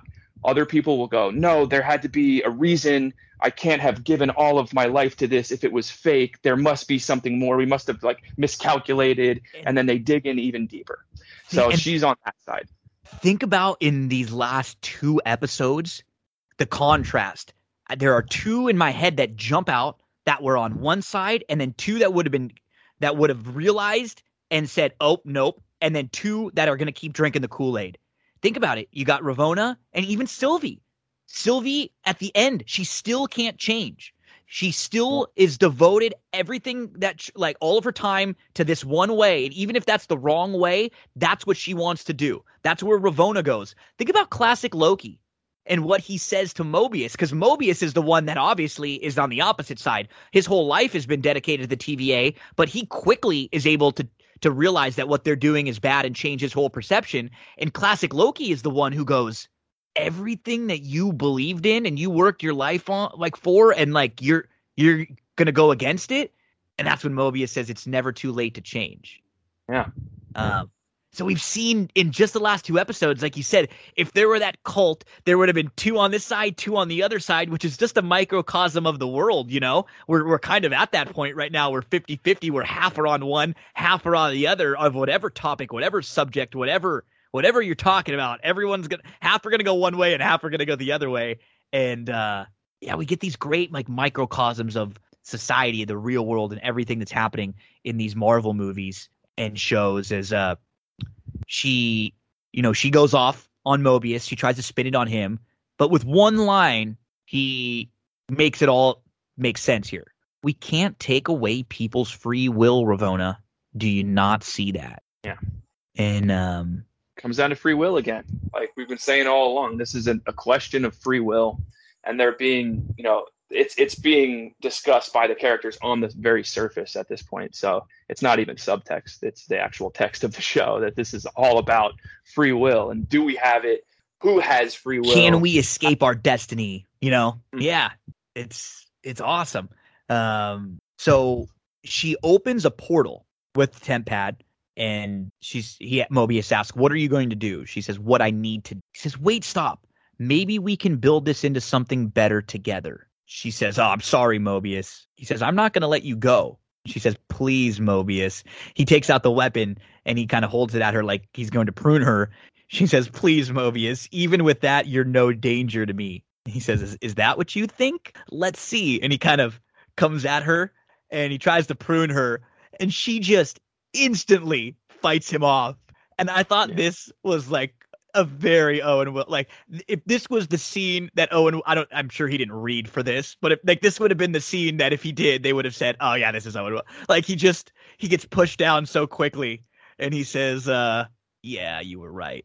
Back here again. He's just like on the. F- She's not all bad. She's not all good, and that's those are the characters that are uh, are hardest to read because we don't we don't know what her motivations are yet. I don't think she really does. She's kind of she's kind of played her hand a few times when she's said she doesn't really know. that she's she wants to find out more. There has to be a reason. So I, I don't think she knows a whole lot more now than than what she's led led us to think she knows. yeah, she's really like she's looking for answers still. And I think in her mind, she's trying to do the right thing. And even when she pruned Mobius before, she was probably thinking that that was just a really hard thing that she had to do, uh, but it was like the right thing. Uh, she justified that in her mind uh, with that the stakes were too high, that you know her mission with the TVA, even knowing that it was phony on one level, uh, that it's still serving a greater purpose, and that she would even betray her friend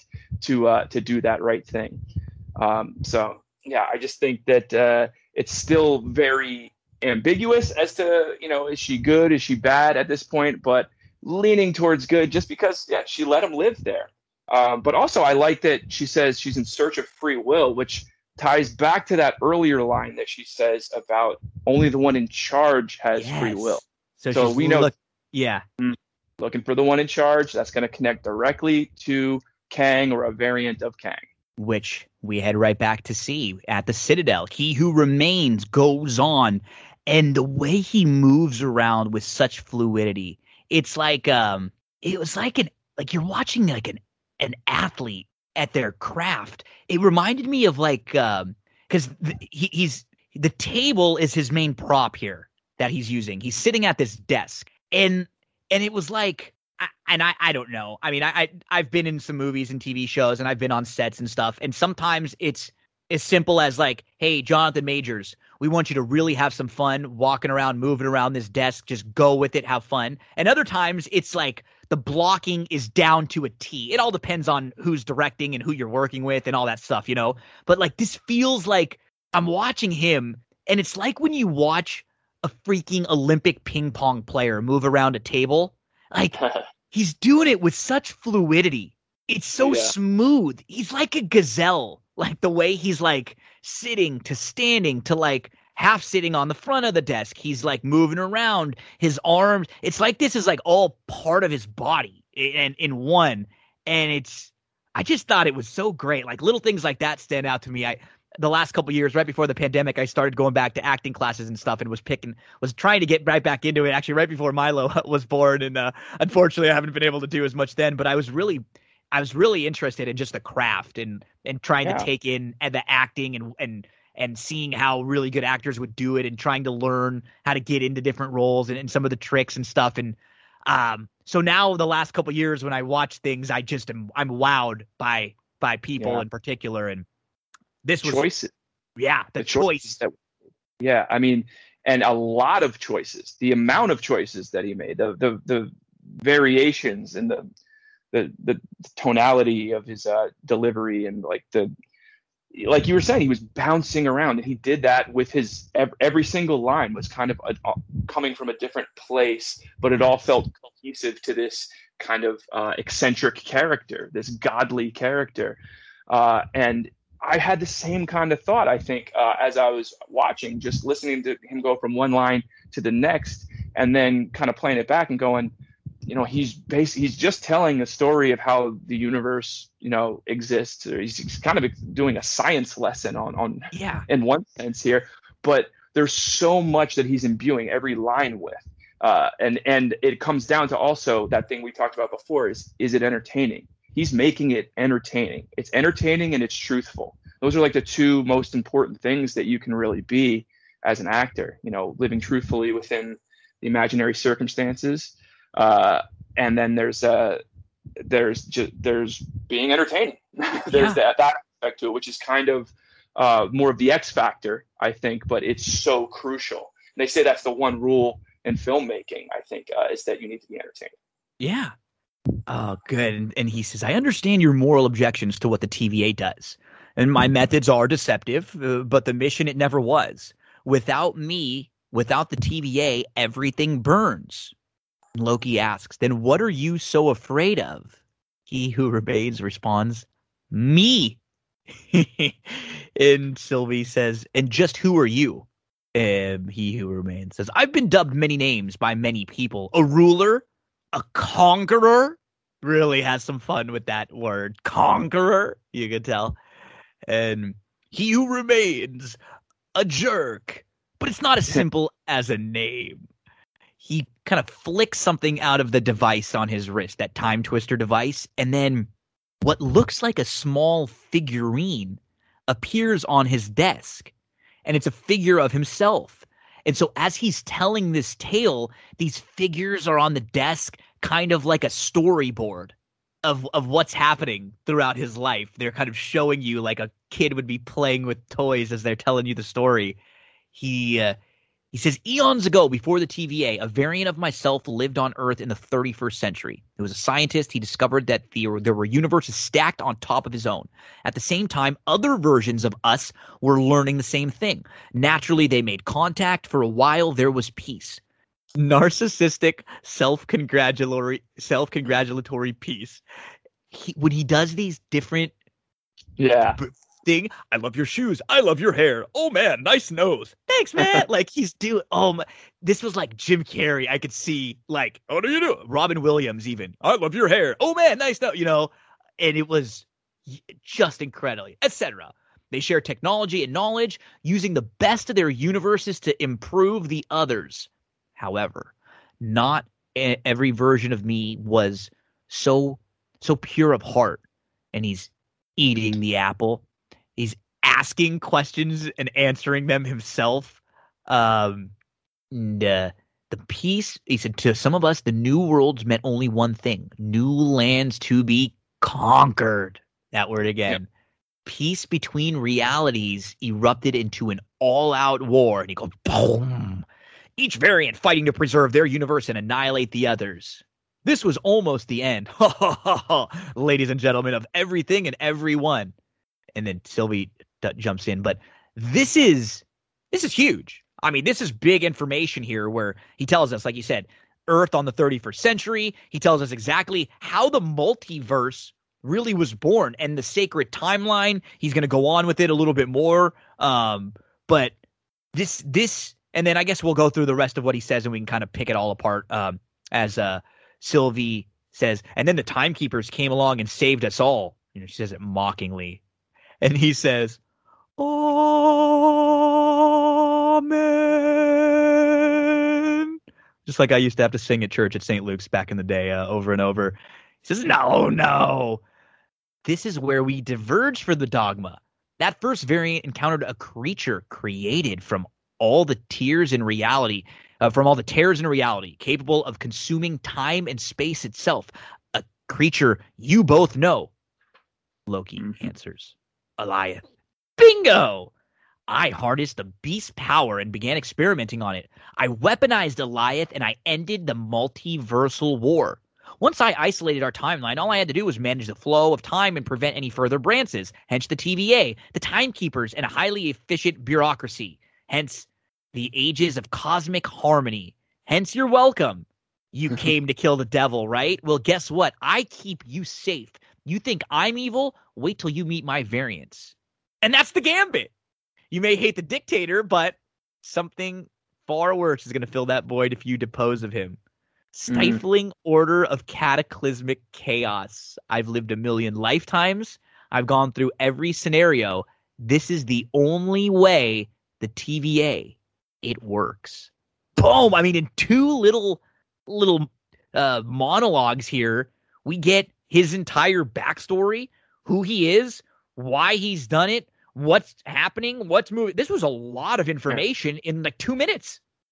yeah it it it tells us a lot about what we've wanted to know all along like what the hell's behind uh you know the TVA like why is this you know? We never took it at face value. We always kind of got this impression that it was propaganda but like why is somebody propagandizing this? And like who is this guy that's behind it? Um so yeah it's a it also in a really cool way i think parallels uh uh, like politics, global and geopolitics. If you think about it, like he specifically says about you know toppling or deposing of a, dic- a dictator. That's, Uh, yeah. When we in, when we interfere, sometimes sometimes uh, the vacuum that's created is more dangerous than uh, you know this the stable dictator, or at least that's the argument that's made uh, in in geopolitics. yeah, Um, but uh, in, in this case, fascinating. what, yeah, what kind of Pandora's box is being opened here? as uh now this makes them really think because Sylvie, like, hey, everything you thought wa- was bad, all of us bad people, everything bad here going on. Nope, I'm the best. I'm the nicest one here. I'm the one that just wants things to move smoothly. And Sylvie says, "You're a liar." Yeah. He says, "Okay," or I'm a liar. And Loki says, "You just continue to prune Im- innocent timelines." And he, he said, "Yeah." He says, "You too would." There are two options. One, you kill me and destroy all of this, so you don't have one devil, you have an infinite amount, or you two, you two run the thing. So Loki says, "You're lying. Why would you give up being in control?" This is when he he sits back down the desk with Loki and Sylvie. Now they're sitting facing him, and he who remains says, "Buddy, I'm tired and I'm older. I'm older than I look. This game is for the young, the hungry. I've gone through a lot of scenarios trying to find the right person to take this spot. It turns out that person came in too, but it's definitely you two. So no more lies. You kill me in the sacred timeline, it's completely exposed. Multiversal war. Or you take over and return to the TVA as its benevolent rulers. Tell the workforce who they are and what they do and why they do it. Sylvie, furious. You treated real people's lives like some kind of a game. He said it's not personal, it's practical. She says it was personal to me. And he screams at her, Grow up! Grow up, Sylvie! Murderer! Hypocrite! We're all villains here. And we've all done horrible, terrible, horrific things. But now we, you, have a chance to do them for a good reason, which is really true, right? Like Yep. these are three people sitting in this room who have done some pretty bad things. And yes, Sylvie was taken away from her family as a kid and taken away, but she's definitely been she is not innocent for some of the things that she's done.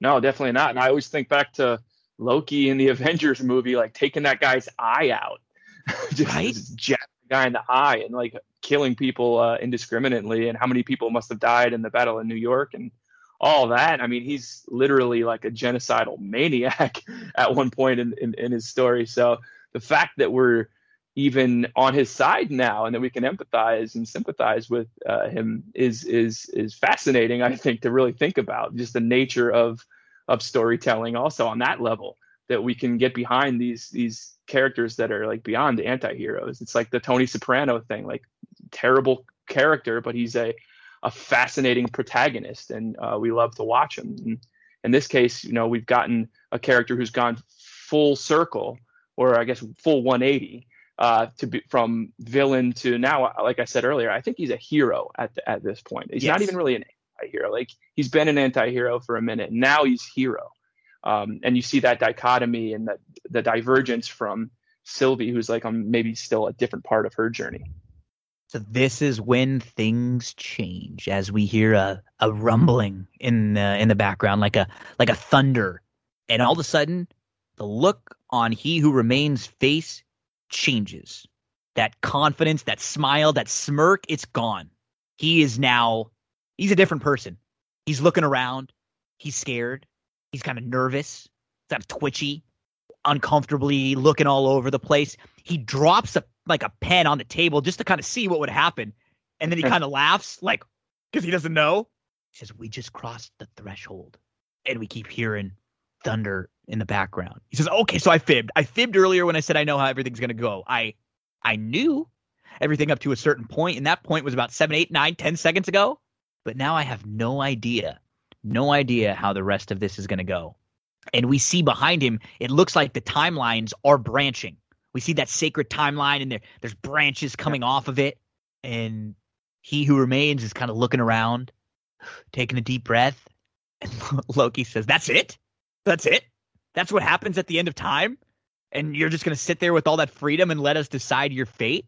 And he says, Yeah, yeah. What's the worst that can happen? You either take over and my life's work continues, or you plunge a blade in my chest. An infinite amount of me will start another multiversal war, and I just end up right back here, anyways. Reincarnation, baby.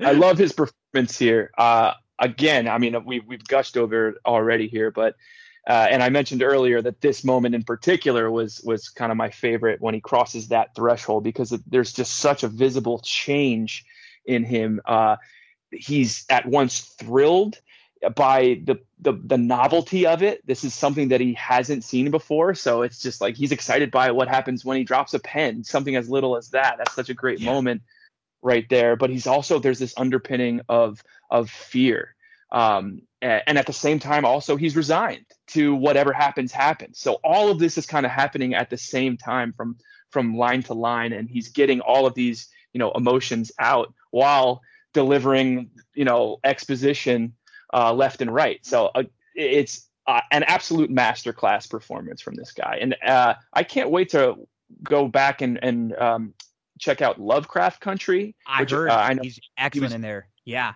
I hear I hear he's excellent in it, and I hear it's an excellent show. I think it's not coming back for a second season, which is unfortunate. But I'm going to go enjoy that that first season, uh, especially now since I, I've seen him in this. Sylvie says, "No, it's just another lie, another manipulation." And uh, he who remains says, "No, no lie, no manipulation. We can hear that thunder getting louder in the background and he pulls out his time twister device. He places it on the desk in front of Loki and Sylvie, and uh, he says, "Wow, I love this. I love all this honesty. Feels like a fresh start." And Sylvie jumps up to kill him, but right as she's about to, Loki grabs her and prevents it from happening. He says, "What are you doing? Hang out." Um, he says, "Hang on a moment. Uh, let's talk about it." Sylvie says, How about we finish what we started and we kill him? So Loki and Sylvie battle. And this actually, it wasn't long. I thought the choreography in this battle was really good. It was quick. It was these two going at it. You could see sort of the mimic with them two, um, where they have a lot of the same moves and a lot of the similar fighting style. They're Uh, Sylvie kind of trying to enchant Loki. He's kind of trying to enchant her back um, as he asks, "What if he's telling the truth?" She says, "So, so what? Uh, believe that a bazillion boogeyman will turn up just because we give people free will? He's a liar, Loki." Loki says, "So am I, but I don't think he was lying. Not about that. He's insane, yes, but maybe he was telling the truth." And, and as this is happening, I love that the like you said how he changes he who remains once once he doesn't have the script anymore because now he's just he's like so fascinated just watching what's happening yeah. he's like such a willing uh like a willing um viewer in watching yeah. their battle and then when when they like have their emotional moment you could just see his face in the background like he's he's just making like uh, just so great. You know, we've he's getting all the praise that that he should from us uh, on the show and from a lot of people because he he was just just so great. Is he says better hurry? Timeline's already branching. So Sylvie asks Loki, "What are you suggesting?" Loki says, "Think about it. That we think about it. Weren't you listening to what he was saying? That's the gambit. Remove the dictator. What fills the void?" Now Sylvie thinks that Loki just wants to rule because, right, Loki's always wanted to rule. He's always wanted to be in charge. He wants to be the god of mischief, the king of Asgard, all these things that he's wanted. But he he is being 100% genuine. He has he has already come full circle like you said. He's not an anti-hero anymore. He's a hero. He's seen his faults. He's from watching his mistakes in the time theater to the the time loop with Sif to where he realized to just what happened with Mobius, how he kind of was honest with someone and shared a connection, to now what's happened with Sylvie. Loki is much further along at becoming a complete person, at becoming, um, you know, uh, a good person than Sylvie is. He's he's just further there than she is. Yeah, and I think the next few lines actually really kind of speak to to why that is and it has to do with trust and her ability to trust she says you want the throne he tells her no that's not it she says i don't believe you loki says sylvie the universe is in the balance everything we know to be true everything he's pleading with her i know the tva has hurt us both but what if by taking him out we un- we risk unleashing something even worse all i'm suggesting is we take a minute to think about it I promise you from my heart, this isn't about a throne. But she doesn't really even split. What was I thinking, trusting you? Has this whole thing been a con? And Loki's, he's hurt. He's mm-hmm. crushed. And you see uh, he remains just sitting in the background. He's just chilling, making faces, kind of reacting to everything. And and Loki says, "Really? That's what you think of me after all this time? Sure, why not? Evil Loki's master plan comes together. You never trusted me, did you? What was the point? Can't you see this is bigger than our experience? And the next couple lines are are I thought yeah. huge where Sylvie says, "Why aren't we seeing this the same way?" And Loki says because you can't trust and I can't be trusted. Yeah. And she says then I guess we're in a pickle and they they start to fight and use magic. But this back and forth, because they have another one after this in a minute that seems like maybe he's gotten through to Sylvie, but this is real Sylvie right here. She's putting on a mirage in a minute. This is how yeah. she truly feels. She just can't get to where Loki is yet because she hasn't had some of the same experiences that Loki has to complete her journey. So true. And um, just going back to what we've been talking about in terms of like where they are on the hero villain scale in uh, in uh, terms of their journey, the hero's journey, Joseph Campbell, the, a hero has to take a leap of faith, yeah. uh, and she just can't trust yet. She doesn't have that faith yet. Uh, so that that I think speaks to why she is where she is in her journey right now, and why he is where he is. He he he's been able to kind of humble himself to the point where he can take that leap of faith and operate on trust. Um, but you know, to her credit, he's not really historically a trustworthy guy. He even admitted that as much. He's the boy. He's the boy who cried wolf in more ways than one. Uh, so for somebody who is not capable of trust, it, it's even more hard to to trust a, a, Loki. You know, of all people. And uh, Sylvie and Loki start to fight. Um, they're using magic. They're trying to enchant each other. And he says, "Sylvie, wait!" And maybe he's lying, maybe he's not. The cost of getting this wrong is just too great. Sylvie says, Fine, do it. Kill me. Take me to your throne. And Loki says, No, he doesn't want to do that. And as soon as he lets his guard down, she enchants Loki and she's just about to kill he who remains. But then Loki pops back up and he reappears just as her dagger um, has to stop, like right at Loki's neck. He says, Sylvie, stop, stop. And they have this moment where it is, it starts to seem like it's getting to her. I don't like I don't think this is fake. Her crying is fake. Like I don't I don't think she's um really playing that off to Loki because they look at mm-hmm. each other and and he tells her, "I've been where you are. I felt what you feel." I think she's crying more so because she knows what she has to do. She knows mm what she's about to do. Um and Loki tells her, "Don't ask me how I know. All I know is I don't want to hurt you. I don't want a throne. I just I just want you to be okay. A super powerful moment where Sylvie drops her dagger and she kisses Loki. And they kiss for a moment here. And it is so gross when we think about it, right? This is the same person, but we, it doesn't feel that way at all when you're watching it. It's so powerful.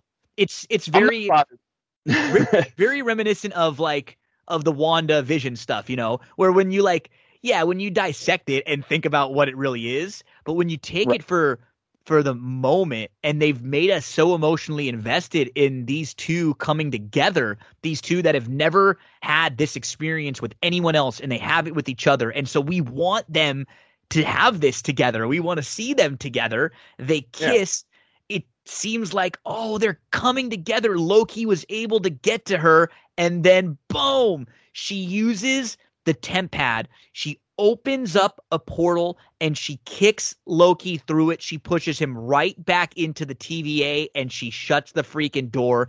And Loki. Deja, deja right? vu here. I'm sorry because that. No, please. I think I've been said there was this one point two episodes ago where Loki gets um when he gets pruned uh, that reminded me of that moment. I think it's the end of season two of Buffy. Buffy and Angel kiss, yeah. and then she like plunges a sword through his chest and pushes him through a portal into hell. Yes, so it's, yes. it's beat for beat the same uh, scene. It just shows you how much uh, Buffy the Vampire Slayer has laid the groundwork and the fabric of the, like the, the the blueprint for these types of shows. Even like phrases like "big bad" comes from Buffy in the Buffy yeah. writing room.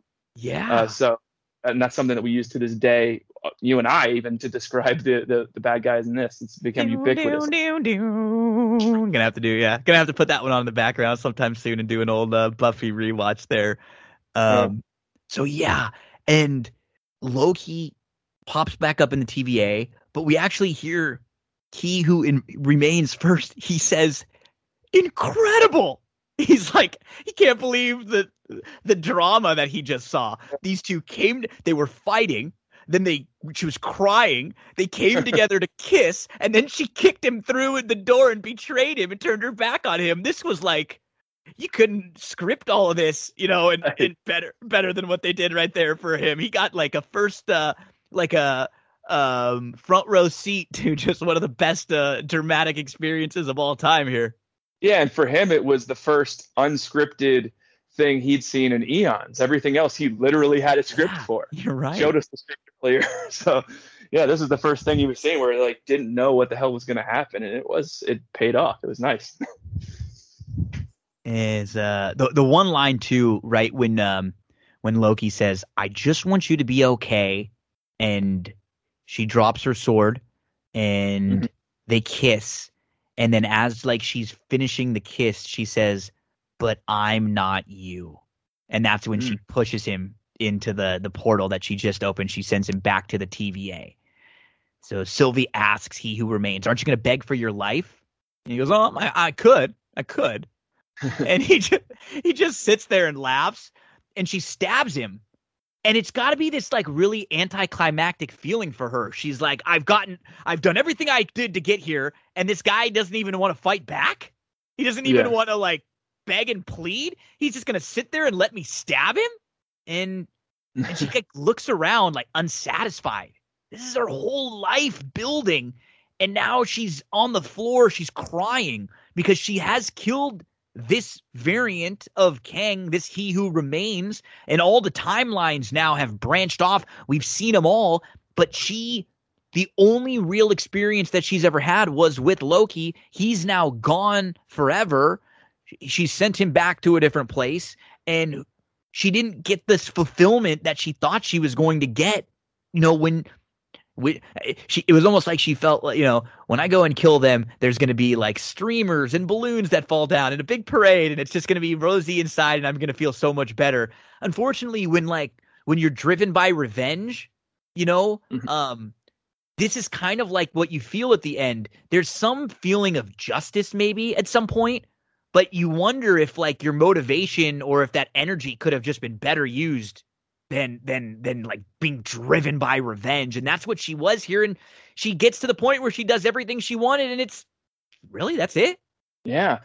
And it's like she was 100% goal oriented. So they, they say this about, you know, in general, when you have this like big thing, uh, that this, this big goal that you're striving towards. And if, especially if it's like a lifetime like goal, when you get to it and you actually achieve that goal, uh, it can be a very disheartening feeling because then you're like, well, what now? Well, what do I have to live for now? What's next? Um, and on a, a, it's almost like that, like a dog chasing a car. Like, what do you do when Let- when when he gets the car? Like, you're kind of like left, uh, you know, to start over almost. Even if you've just achieved a great goal, like, well, what's left? Why are you still here if you're not, if there's no challenge or if there's nothing there? And like, add to that, there's also the ramifications potentially that she might be uh, considering at that point like oh shit what have i done? You know okay i have achieved this goal.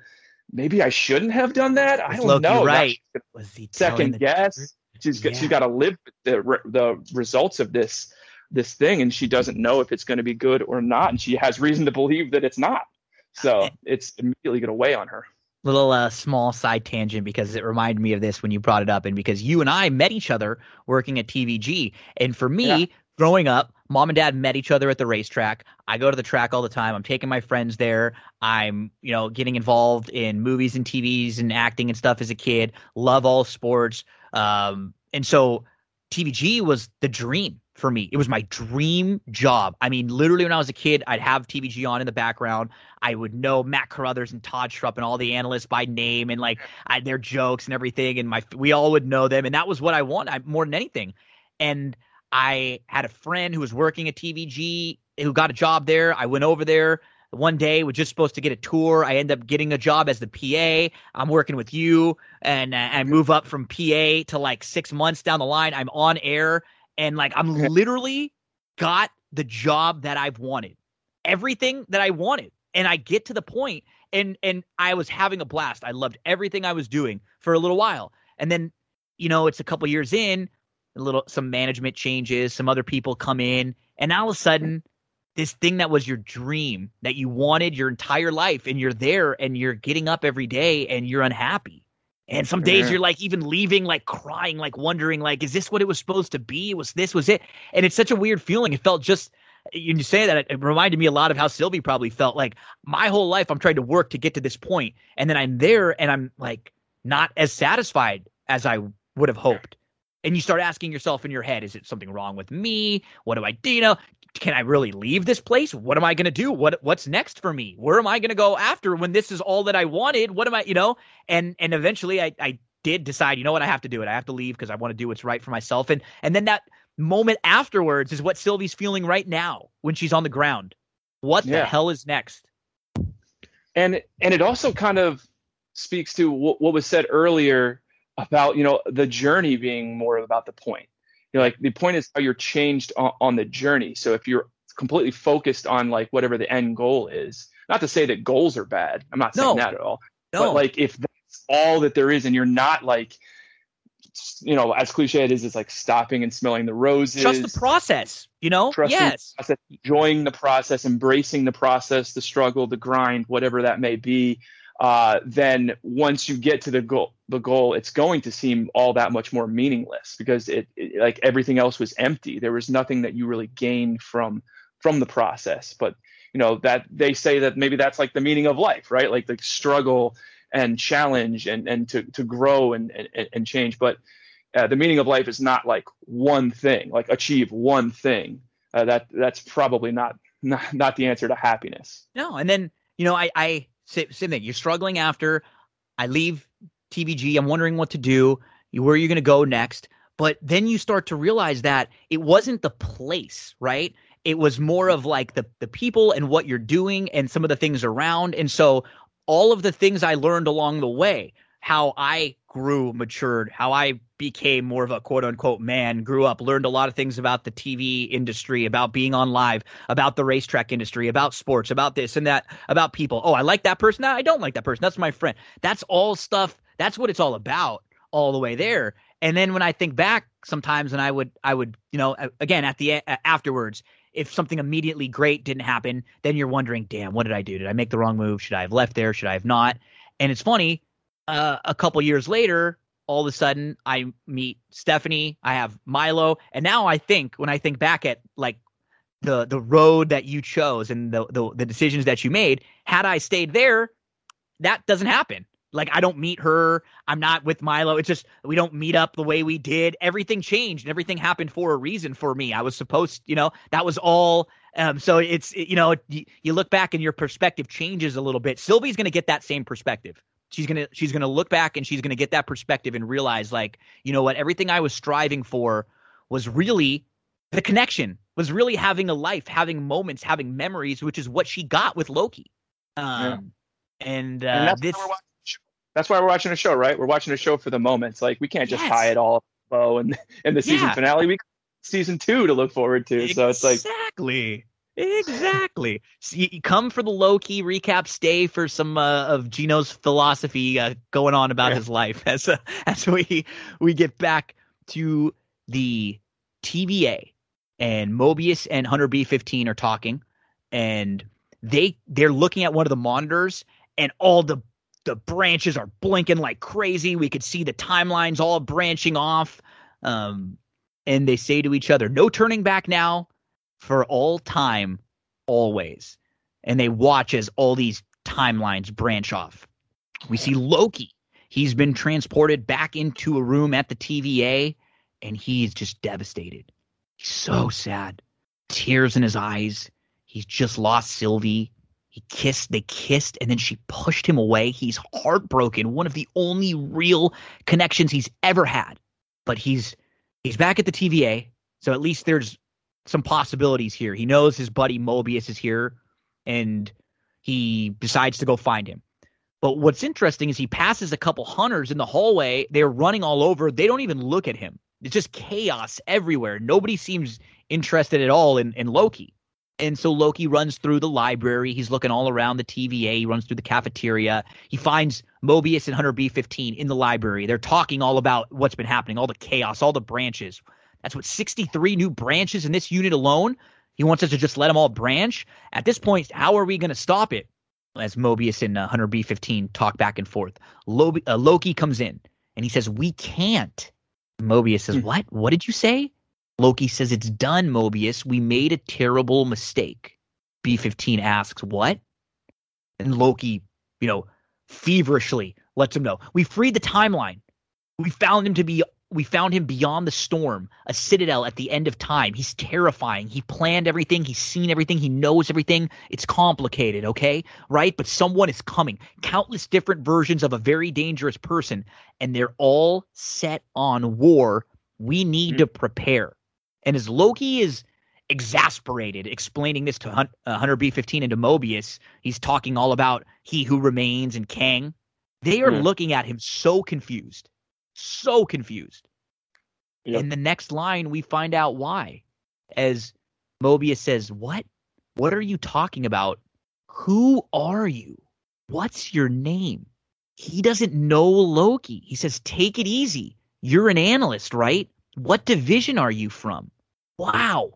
So not only yeah. does he not know Loki, he doesn't know any of the Loki variants, the whole god of mischief, who we've seen millions of the Loki variants in the old TVA, and and we knew that everybody knew uh, about a Loki or what a Loki was. Yeah, we're in this world now where these two haven't exist. This is some weird Back to the Future kind of thing where like they went forward, they went back, things have changed. They have they don't know each other whatsoever. He doesn't know any versions of Loki, and Loki is scared beyond belief. Yeah, and um, those characters, Mobius and Hunter uh, B15, they're they're also uh, bought in still. They're still like fully like into the TVA and concerned yeah. about the time stream. So like they're you know back to square one. Brainwashed uh, soldiers again. Mm-hmm. Yeah, Loki's potentially got two allies, but right now they're they're actually probably in the way and probably going to uh, jam him up a little bit. Um, he's going to have to face a new layer of bureaucracy, and seemingly, uh, from what we understand, it's probably not going to be as benevolent. So this might be a much more uh, darker and uh, dystopian version, maybe a more draconian version of the TVA. I'm, I'm excited to see that too. So as uh, Hunter B15 and Mobius are kind of talking and they're on their radios, they're talking to other hunters as all this chaos is happening. Um, they ask one more time, uh, "Who are you?" As Loki sort of looks around, and as he looks around at the TVA, things are different. Now there's a statue right there, and instead of the three statues of the timekeepers, it's just a big statue of Kang, of He Who Remains. This was a very Planet of the Apes um, yeah. moment here. Oh, so true. And um, you know, you got through like you. There were so many shows that felt like they had some kind of an influence, anything to do with time travel, from Back to the Future, Doctor Who, Rick and Morty. You mentioned Lost, um, and and here you're getting that feel of the Planet of the Apes stuff, and the credits roll, but in the middle of them, we get a stamp that says Loki will return for season two. So we have a cliffhanger, but we will be back. And yeah. oh wow, I thought I thought they nailed this, Tim. I just I was so entertained by this series almost throughout. There were very low, a few low moments, and even I think some of the things that you mentioned that might have been low moments, they they didn't take me all away from it all that much. It wasn't really low about the story. It might have just been some of the CGI and stuff and what the budget was like, and depending on when they were putting this together, you know, maybe during a pandemic. Other than that, yeah. other than maybe a few technical things, I, the acting was great. The writing was great. It was funny. It was rich. It was honest. They made us quickly again, like they did with Bucky. Like we're all in on getting behind Loki. Like he's he's a hero now. Yeah, they really uh, successfully rebooted the character, and I was curious. Um, you know, did they did they have this plan that season two is definitely going to happen, like before they started the series, or were they kind of waiting to announce it and and greenlight it until the reception kind of happened for it? Because it up until seeing that, my understanding was that it was going to be like this limited series, uh, just just the six one off, uh, and uh, it, and I was happy to see that. But this makes sense that we're going to get another uh, season out of it. Um, you mentioned other shows and whatnot that it compares to. I I saw a lot, especially in the dynamic that it's been reset now. The Good Place, if you've ever seen that, it reminds me of kind of what happened. Oh, good. Oh my gosh, yeah, that was one of the first things that I think Mallory Rubin had mentioned, and oh, you're right. It is the way they have to. Um, oh, this was like the 18th simulation. This was the 7,256 simulation. You know, they have to like resimulate. That's a great show. If you haven't watched The Good Place, check it out. I'm, I'm glad that was one that you mentioned too. Really good stuff.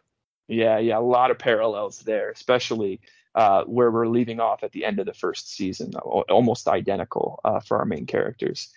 Uh, so I think that's really cool, and I also think um, it's nice the way that they announced it at the end of the the episode as kind of a mid credits uh, thing. I think that says more than some people might really think about it uh, on its surface but just just the idea that it's you know loki and the file being stamped there that to me cues us in that we're going to be continuing the tva and we're going to be continuing that kind of setting but mm-hmm. we're just going to seeing it from a different perspective, a different version of it.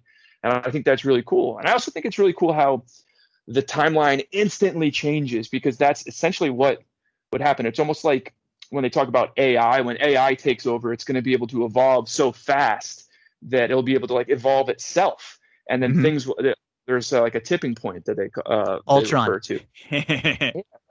And with with time travel, it's kind of the same thing. Whereas like once you have the, a time travel being that's creating multiple timelines, like that's almost like instantaneously going to create all these branches uh, because they're just jumping around to different points in the timeline in the future and the past and creating, a, and then that's going to be reflected in like quote unquote real time for Loki as like this instantaneous thing, or almost like like how you described it as Back to the Future, like he went back to his reality, but it had just instantly been fundamentally changed by this like butterfly effect.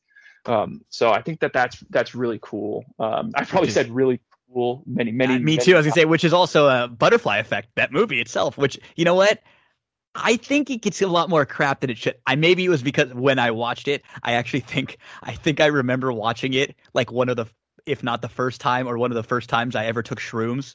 and I was like, just had this unbelievable experience with like every time he would go crazy and go back in time and like do the like get out of his brain. I was like, oh my god. So I yeah maybe maybe it was something to do with that. But hey, I'm a, I'm an Ashton fan and so uh so I'm, I'm uh, I don't mind. But you there are just all the different time travel shows, movies and stuff. Um, they get nods throughout. This show has just as we said and we repeated, it's opened up everything now with the multiverse. It's all on the table. Every one, every storyline. We've got a new big bad that seems like he's 50 million times bigger and badder. Um, I actually read that they said some of the the character, uh, the characters. I think the character Kang um, was influenced a little bit by uh, the movie Seven, um, also, where he's you know playing different parts and just like absolutely batshit.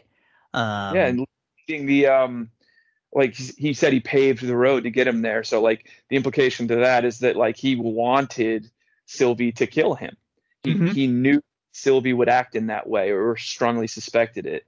And I guess he said as much, but the way he described it, it was that like he was fine with her, her killing or taking over. Like either one would have been fine. But I think the seven thing, um, yeah, that kind of implies that what he really wanted was to was to get out of this mortal coil, you know. Some other big picture thoughts before we uh we finish up here and we let TK uh go. So Loki fell in love and made friends. And keep in mind some of the things he said. Trusting in anyone but yourself is foolish. And so he did, and now he probably feels like a fool when that happened.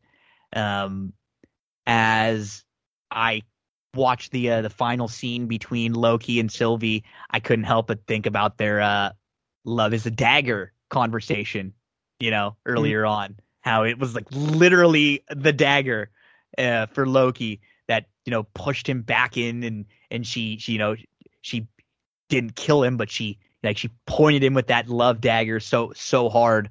Um, that sounded bizarre. That sounded so weird when I just said it. Was, She pointed him with that love that. I was like hearing, I was like that that was bizarre. But uh, I guess the one thing that a lot of us will uh, will complain about, but I am very confident, Tim, especially that we know there's going to be a season two. We will get our Mobius jet ski moment. We didn't get it yet, but we'll get it. I'm, I think we will get it. Uh, uh, yeah, they still have time to pay that off. I think that that was my favorite aspect of them saying second season. Right. Is, and one of the first things I thought of was like, ah, they still have time to get Mobius on his jet ski. Like his story's not over yet. We're gonna see him on his jet ski. I personally, I would love to to see a flashback and the, and see that he was uh, his original incarnation was on a jet ski all along. Yeah. You know that that that'd be nice to see. But yeah, he's got to end up on that jet ski too. So, oh yeah, I think we probably got to most uh, most things in one way, shape, or form um, throughout, and they, uh, yeah, they did such a fantastic job here again. All the praise in the world for this show. Uh, all six episodes. There were so few things that I, I didn't love and that I, I, I thought were worthy of critiquing. And when you're when you're introducing topics and theories that are this expansive. Like it's so easy to make some mistakes or to not have everything, all the box boxes checked. But I mean, Feige's incredible, and between him and Favreau and the worlds that they've built from, from recently with Star Wars and with uh, and with the with Marvel, you can tell that they are they're they're fans. They they're not doing this for the money. They could do this. Mm-hmm. They could. They probably have what, what money they need. They could do whatever else and be fine. They enjoy having the responsibility of telling these stories. You know, you can tell he like they just take everything so seriously. They have so much fun messing with us and setting up the next thing and continuing the story all along. It's just we're in so much better hands right now with Marvel with MCU. The fact that we got Black Panther, the fact that we got Black Widow, movies that we we wouldn't have gotten a decade ago when other people were making some of the key decisions for Marvel or for Disney, you know, um, uh, for for Star Wars. So I I'm just as a fan of these worlds, I'm really excited where we uh, where we're heading moving forward. So true, and I think you're right, and you have a really good point there when you said they're not doing it for the money. I mean, obviously, there's hundreds and thousands of people working on these movies uh, for for the checks, but the guys who are in charge of shepherding the stories and piecing them all together. You, mentioned Kevin Feige. Um, like that guy in particular has a love and appreciation and understanding uh, for these stories and these characters uh, that that is very deep it goes well beyond just being a profession. Uh, so he's taken that very seriously, and I think the a core group of people uh, at Marvel that are shepherding these stories do uh, do take great care with it, and it's uh, and that's sort of the opposite of what we've seen with some of the executives or the and the people shepherding the movies on the other side on on on DC where they've kind of been a rudderless ship in a lot of ways or maybe the guys uh, in charge are being a little bit uh, hamstrung too much by by the money guys up at the top uh, mm-hmm. uh, who don't have a love or appreciation or understanding of the characters but somehow we lucked out where Disney was by for all intents and purposes also a very just a money hungry, you know, big yep. corporation monopoly thing, not necessarily a good thing always. Um, we've lucked out that they've hired the right people and put the right people in charge to kind of give fans what they want uh, for the most part and kind of really pay off the potential that exists with this library of characters. So I, I think we're we're lucky that we got uh, an MCU that's as strong as it is right now. Uh, and I hope that they can keep it up and keep keep doing that and keep expanding further and further because like we're in uncharted territories. Mm-hmm. We've, we've, passed our own threshold in the storytelling yes. of like where we're now into this like we're into multiverses and we're into like combining IP. Young Avengers Sony. and perhaps the Thunderbolts and these these yeah untested waters. So uh, I hope that they can t- continue on this uh, tr- the, with the track record that they've had, and and that um, what they do will be as rewarding uh, to the fans as what they've done so far. Very lucky to be in a time and era where they have these opportunities with streaming services. You know, this was one thing that we talked about from the very beginning with WandaVision, where who knows if any of these projects would have really been able to be movies. Who knows if they would have ever gotten behind them and and thought, you know what, I don't know if we can really tell that story. Is it going to be worth it? Or are we going to make enough for what we're going to put into it? This and that.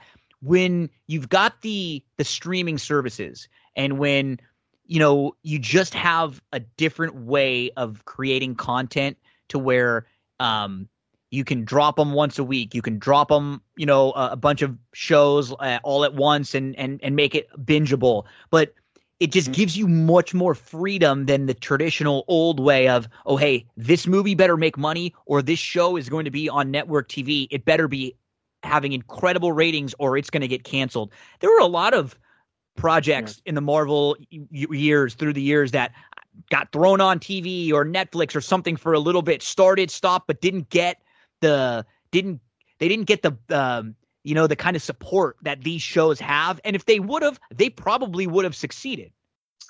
Yeah, yeah, definitely. Um, this is a new era for the MCU. I mean, this is the they've done like the Netflix shows, like you mentioned, which had their, their fans, and I think were really, really strong. Yeah. Um, uh, and I think there are plans to fold that in. Uh, mm-hmm. I think they'll have a great opportunity to do so, fold those characters into the um, main MCU with you know what we've seen in Loki and this multiverse uh, stuff. So they'll be able to clarify that a little bit, uh, hopefully. Uh, but, but, yeah, they've they've really done a, a, good job like separating this and establishing that okay, th- this is like a new era for the MCU, and these are the like the official properties that we're we're launching that are officially canon, um, and resetting expectations in a good way, uh, to where we're now looking at a, TV show for a lot of the things that we were getting from um, from films and not lowering our expectations and not uh, thinking of it as this separate uh, separate quality kind of product uh, but it's all cut from sort of the same cloth and that got me thinking a little bit of like could loki have worked as a movie uh, and what uh, you know wandavision is very obviously something that had to be on tv mm-hmm. falcon Soldier, I think, could have been a movie. Probably. I agree. That one of um, all three, it feels like it could have been the easiest as a movie. I think. And then Loki, I also think could have been a really good movie as well. I don't think it's right or wrong that it, it did what it did as a TV show. I think it was a success, so it's got to be right in that sense. But I also think that they could have chosen to make this a movie, and the story strong enough that they could have had classic Loki and this like into the Loki verse, the, the whole alive thing. I think they really could have touched on almost everything from the series in a movie. And that's not a judgment or anything. I just thought that was um, something that uh, interesting choice from them, right? Like yeah, which, yeah. which ones they decide to go with as a movie and, and decide to go with as a TV show. And um, I uh, think if you have anything else that you want to uh, get to or, or wrap up with, feel free. But as uh, as we uh, sort of transition, the next thing that we will be talking about is one uh, movie that came out last week that is Black Widow. So I think we're gonna record uh, that sometime in the next week or so when you and I have a few minutes to sit down because I don't want to rush it. And we already spent two hours on Loki, and we didn't we don't need to go for five hours straight uh, this morning in a row when, when, when we're recording. But uh, we we can come back and talk Black Widow. So just as like a little bit of a teaser, because I know you said you watched it in the uh, in the theater. I've watched it a couple times now. Um, yeah. Give me like a, without spoiling it. Give me some of your like uh, what you think about Black Widow, and then uh, moving forward as we get ready to talk about that. It's it's a little different, and it's it's mm-hmm. because it was supposed to have been a movie that came out a while ago, and it tells us yeah. a story of somebody who this isn't a spoiler. I mean, we already know she's going to die, not in this movie, right. but we know that she's going to die. So it we it's it's it's sort of a unique a, a tale that they have to tell from a, a unique way yeah, and I mean, uh, kind of speaks to what we were talking about earlier about how the journey is more the point because we know the ending of her of her story. You know, she's she's dead by the end of it, but like, okay, why is her story important? That's kind of what's uh, being shown here, and it it also functions, you know, to to create a new Black Widow. I'm, yep. I'm sorry, I'm spoiling something. No, no, no, not at all. No. But you know, like they're they're planting seeds as well. Just like you mentioned earlier, every new property plant seeds for the next probably multiple properties. And so we get like a post credit sequence that um, ties very much into uh, falcon and the winter soldier. Uh, and also just on you know in terms of tone in terms of the type of movie that we got it's very much in that vein. It's it's it's on in the same grounded real yes. spy with like, like elevated tech and like some superhero elements and sci-fi elements, but it's very much supposed to be like a human on the ground. It's not you know, non stuff. Yeah, exactly. Yeah. So it's it's that iron it's the Iron Man kind of formula, mm-hmm. and it, it, works to to reset and reground uh, the series, which you know, like we're seeing in Loki, has reached these you know incredibly fantastic um, uh, points in the story where we're, we're, we're doing things with, with magic and multiverses and really high concept, the opposite of grounded uh, human street level kind of stories that Marvel is also very famous for. So it was cool to have kind of a story that kind of bridges that gap and is closer to the grounded story. Because um, we do, I mean, I'm not going to say it's like completely grounded. We get a fight that happens like, you know, from a falling city in the sky or, or like yeah. a fortress in the sky like yeah. almost like a helicarrier that lasts like crazy long, and there's all these like over the top uh, moments, but the action uh, can also be very grounded in, in, in, the fighting style. I thought that it, it, it, was the best Black Widow fighting since Iron Man 2. And I really like the new characters. David Harbour stood out to me as oh being, my uh, gosh uh, part of the the movie. He's great, and we're gonna we're gonna have to get some Red Guardian stuff moving forward uh, of his yeah. own, some series, movie, something. He's already been been uh, trying to uh, to uh, push for it himself. He would love that. It was great. Um, I, I, had a lot of fun with it. I'm sure there'll be things that we can, can, can critique, and we will do that when we talk with Tim Kelly next time. Uh, TK, we've got the Black Widow that we're going to discuss, uh, the movie. Following that, August the 11th, we've got the series What If. Later this yeah. year, we're we're gonna have Hawkeye. Where uh, I think a lot of what happened in Black Widow will will be tied into Hawkeye for sure. We're gonna have Miss yeah. Marvel in late 2021 as a series, and then we get into some of the movies coming out. We've got uh, September 3rd, Shang-Chi and the Legend of the Ten Rings. We've got the Eternals coming out at the end of the year. Uh, in November, we got Spider-Man Home, uh, Spider-Man No Way Home in December, and then uh, early next year, we've got uh, Multiverse of Madness, Doctor Strange. That's in March. Following that, we've got Thor, Love and Thunder. I mean, we've got movies and TV shows now every couple months. It is going to be nonstop.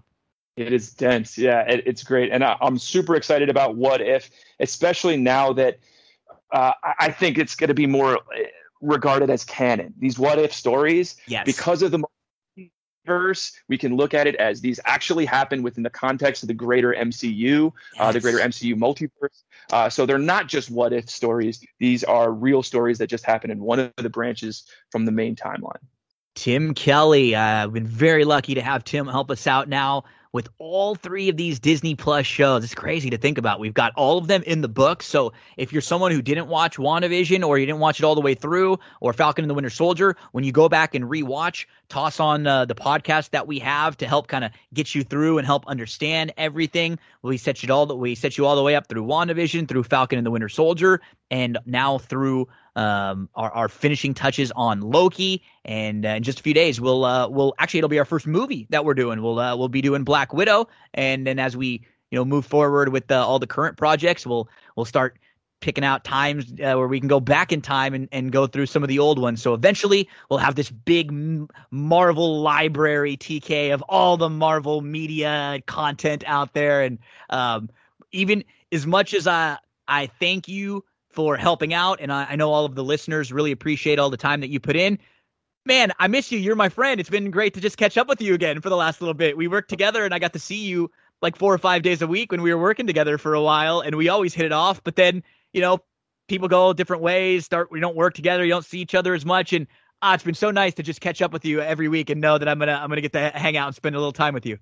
100%, man. It's been a real pleasure, especially both of us being uh, fathers kind of I know, right? Yeah. Time. So we have that in common too, and it's just been great to catch up with you and and uh, and talk these shows, man. I, I, I don't know if you remember back at TVG, I was like half of what I did there on the job is we would talk. Yep. Um, we would just break down stuff. You remember Ray Ray Baden, the uh, editor extraordinaire. That was my morning ritual as I would go and, and hang with him, and, and we would break down the TV we watched that week. Uh, and and up up in the tape library, you and I uh, just chatting about that stuff left and right. So it's just feels like a continuation of that, and uh, it's pretty cool to share it with the listeners. It is. It is. Uh, shout out to Ray and Tim, our uh, our editors over there, who used to hear us uh, talk and talk and talk. Uh, TK, Tim Kelly, thank you so much, buddy, and uh, uh, we'll be back in in a couple days to to chat some Black Widow. All right, thank you, man. It's been a pleasure. For everyone out there, you'll know what what we mean in a few days when you hear bye bye Miss American Pie drove my Chevy to the levee but the levee was dry make sure to give Tim a follow uh, on social media at Tim is not funny on Twitter and on Instagram and anywhere you download your music, uh, Spotify, iTunes, all that good stuff. Make sure to check out Ice Cream Fire, the project there. TK, buddy, uh, have a nice rest of your day. Talk soon. Thanks so much. You too. Do not go anywhere, folks. Uh, it's sad, mixed mixed emotions, right? We finish up with Loki, but don't worry, we got Black Widow coming up soon. Still more here on That's What G Said. We have had so much fun going over every episode of Loki with you. Thank you to Tim for helping us out, spending lots of hours here with us on That's What G Said. And folks, later this week we'll have the Black Widow review coming up for you as Tim and I will go through everything that uh, happened in the, the newly released Black Widow, which you can watch on Disney Plus or in theaters. So uh, we continue on with everything Marvel, and MCU. Thank you to TK for helping us. Thank you to Eric for helping us. Kind of a, a day where we were really thanking them because we got the end of Loki, we got the end of the NBA. It's not as if we won't be hearing from them. You're going to be hearing from them quite often here. But uh, whenever we put a bow on a season and a sport or a show, there's always a, a little bit of that sad feeling. So uh, thanks to Eric. Thanks to uh, to Tim and hopefully we could help lead you to some winners between the uh, Wednesday racing and the Thursday racing. We'll be back a little later on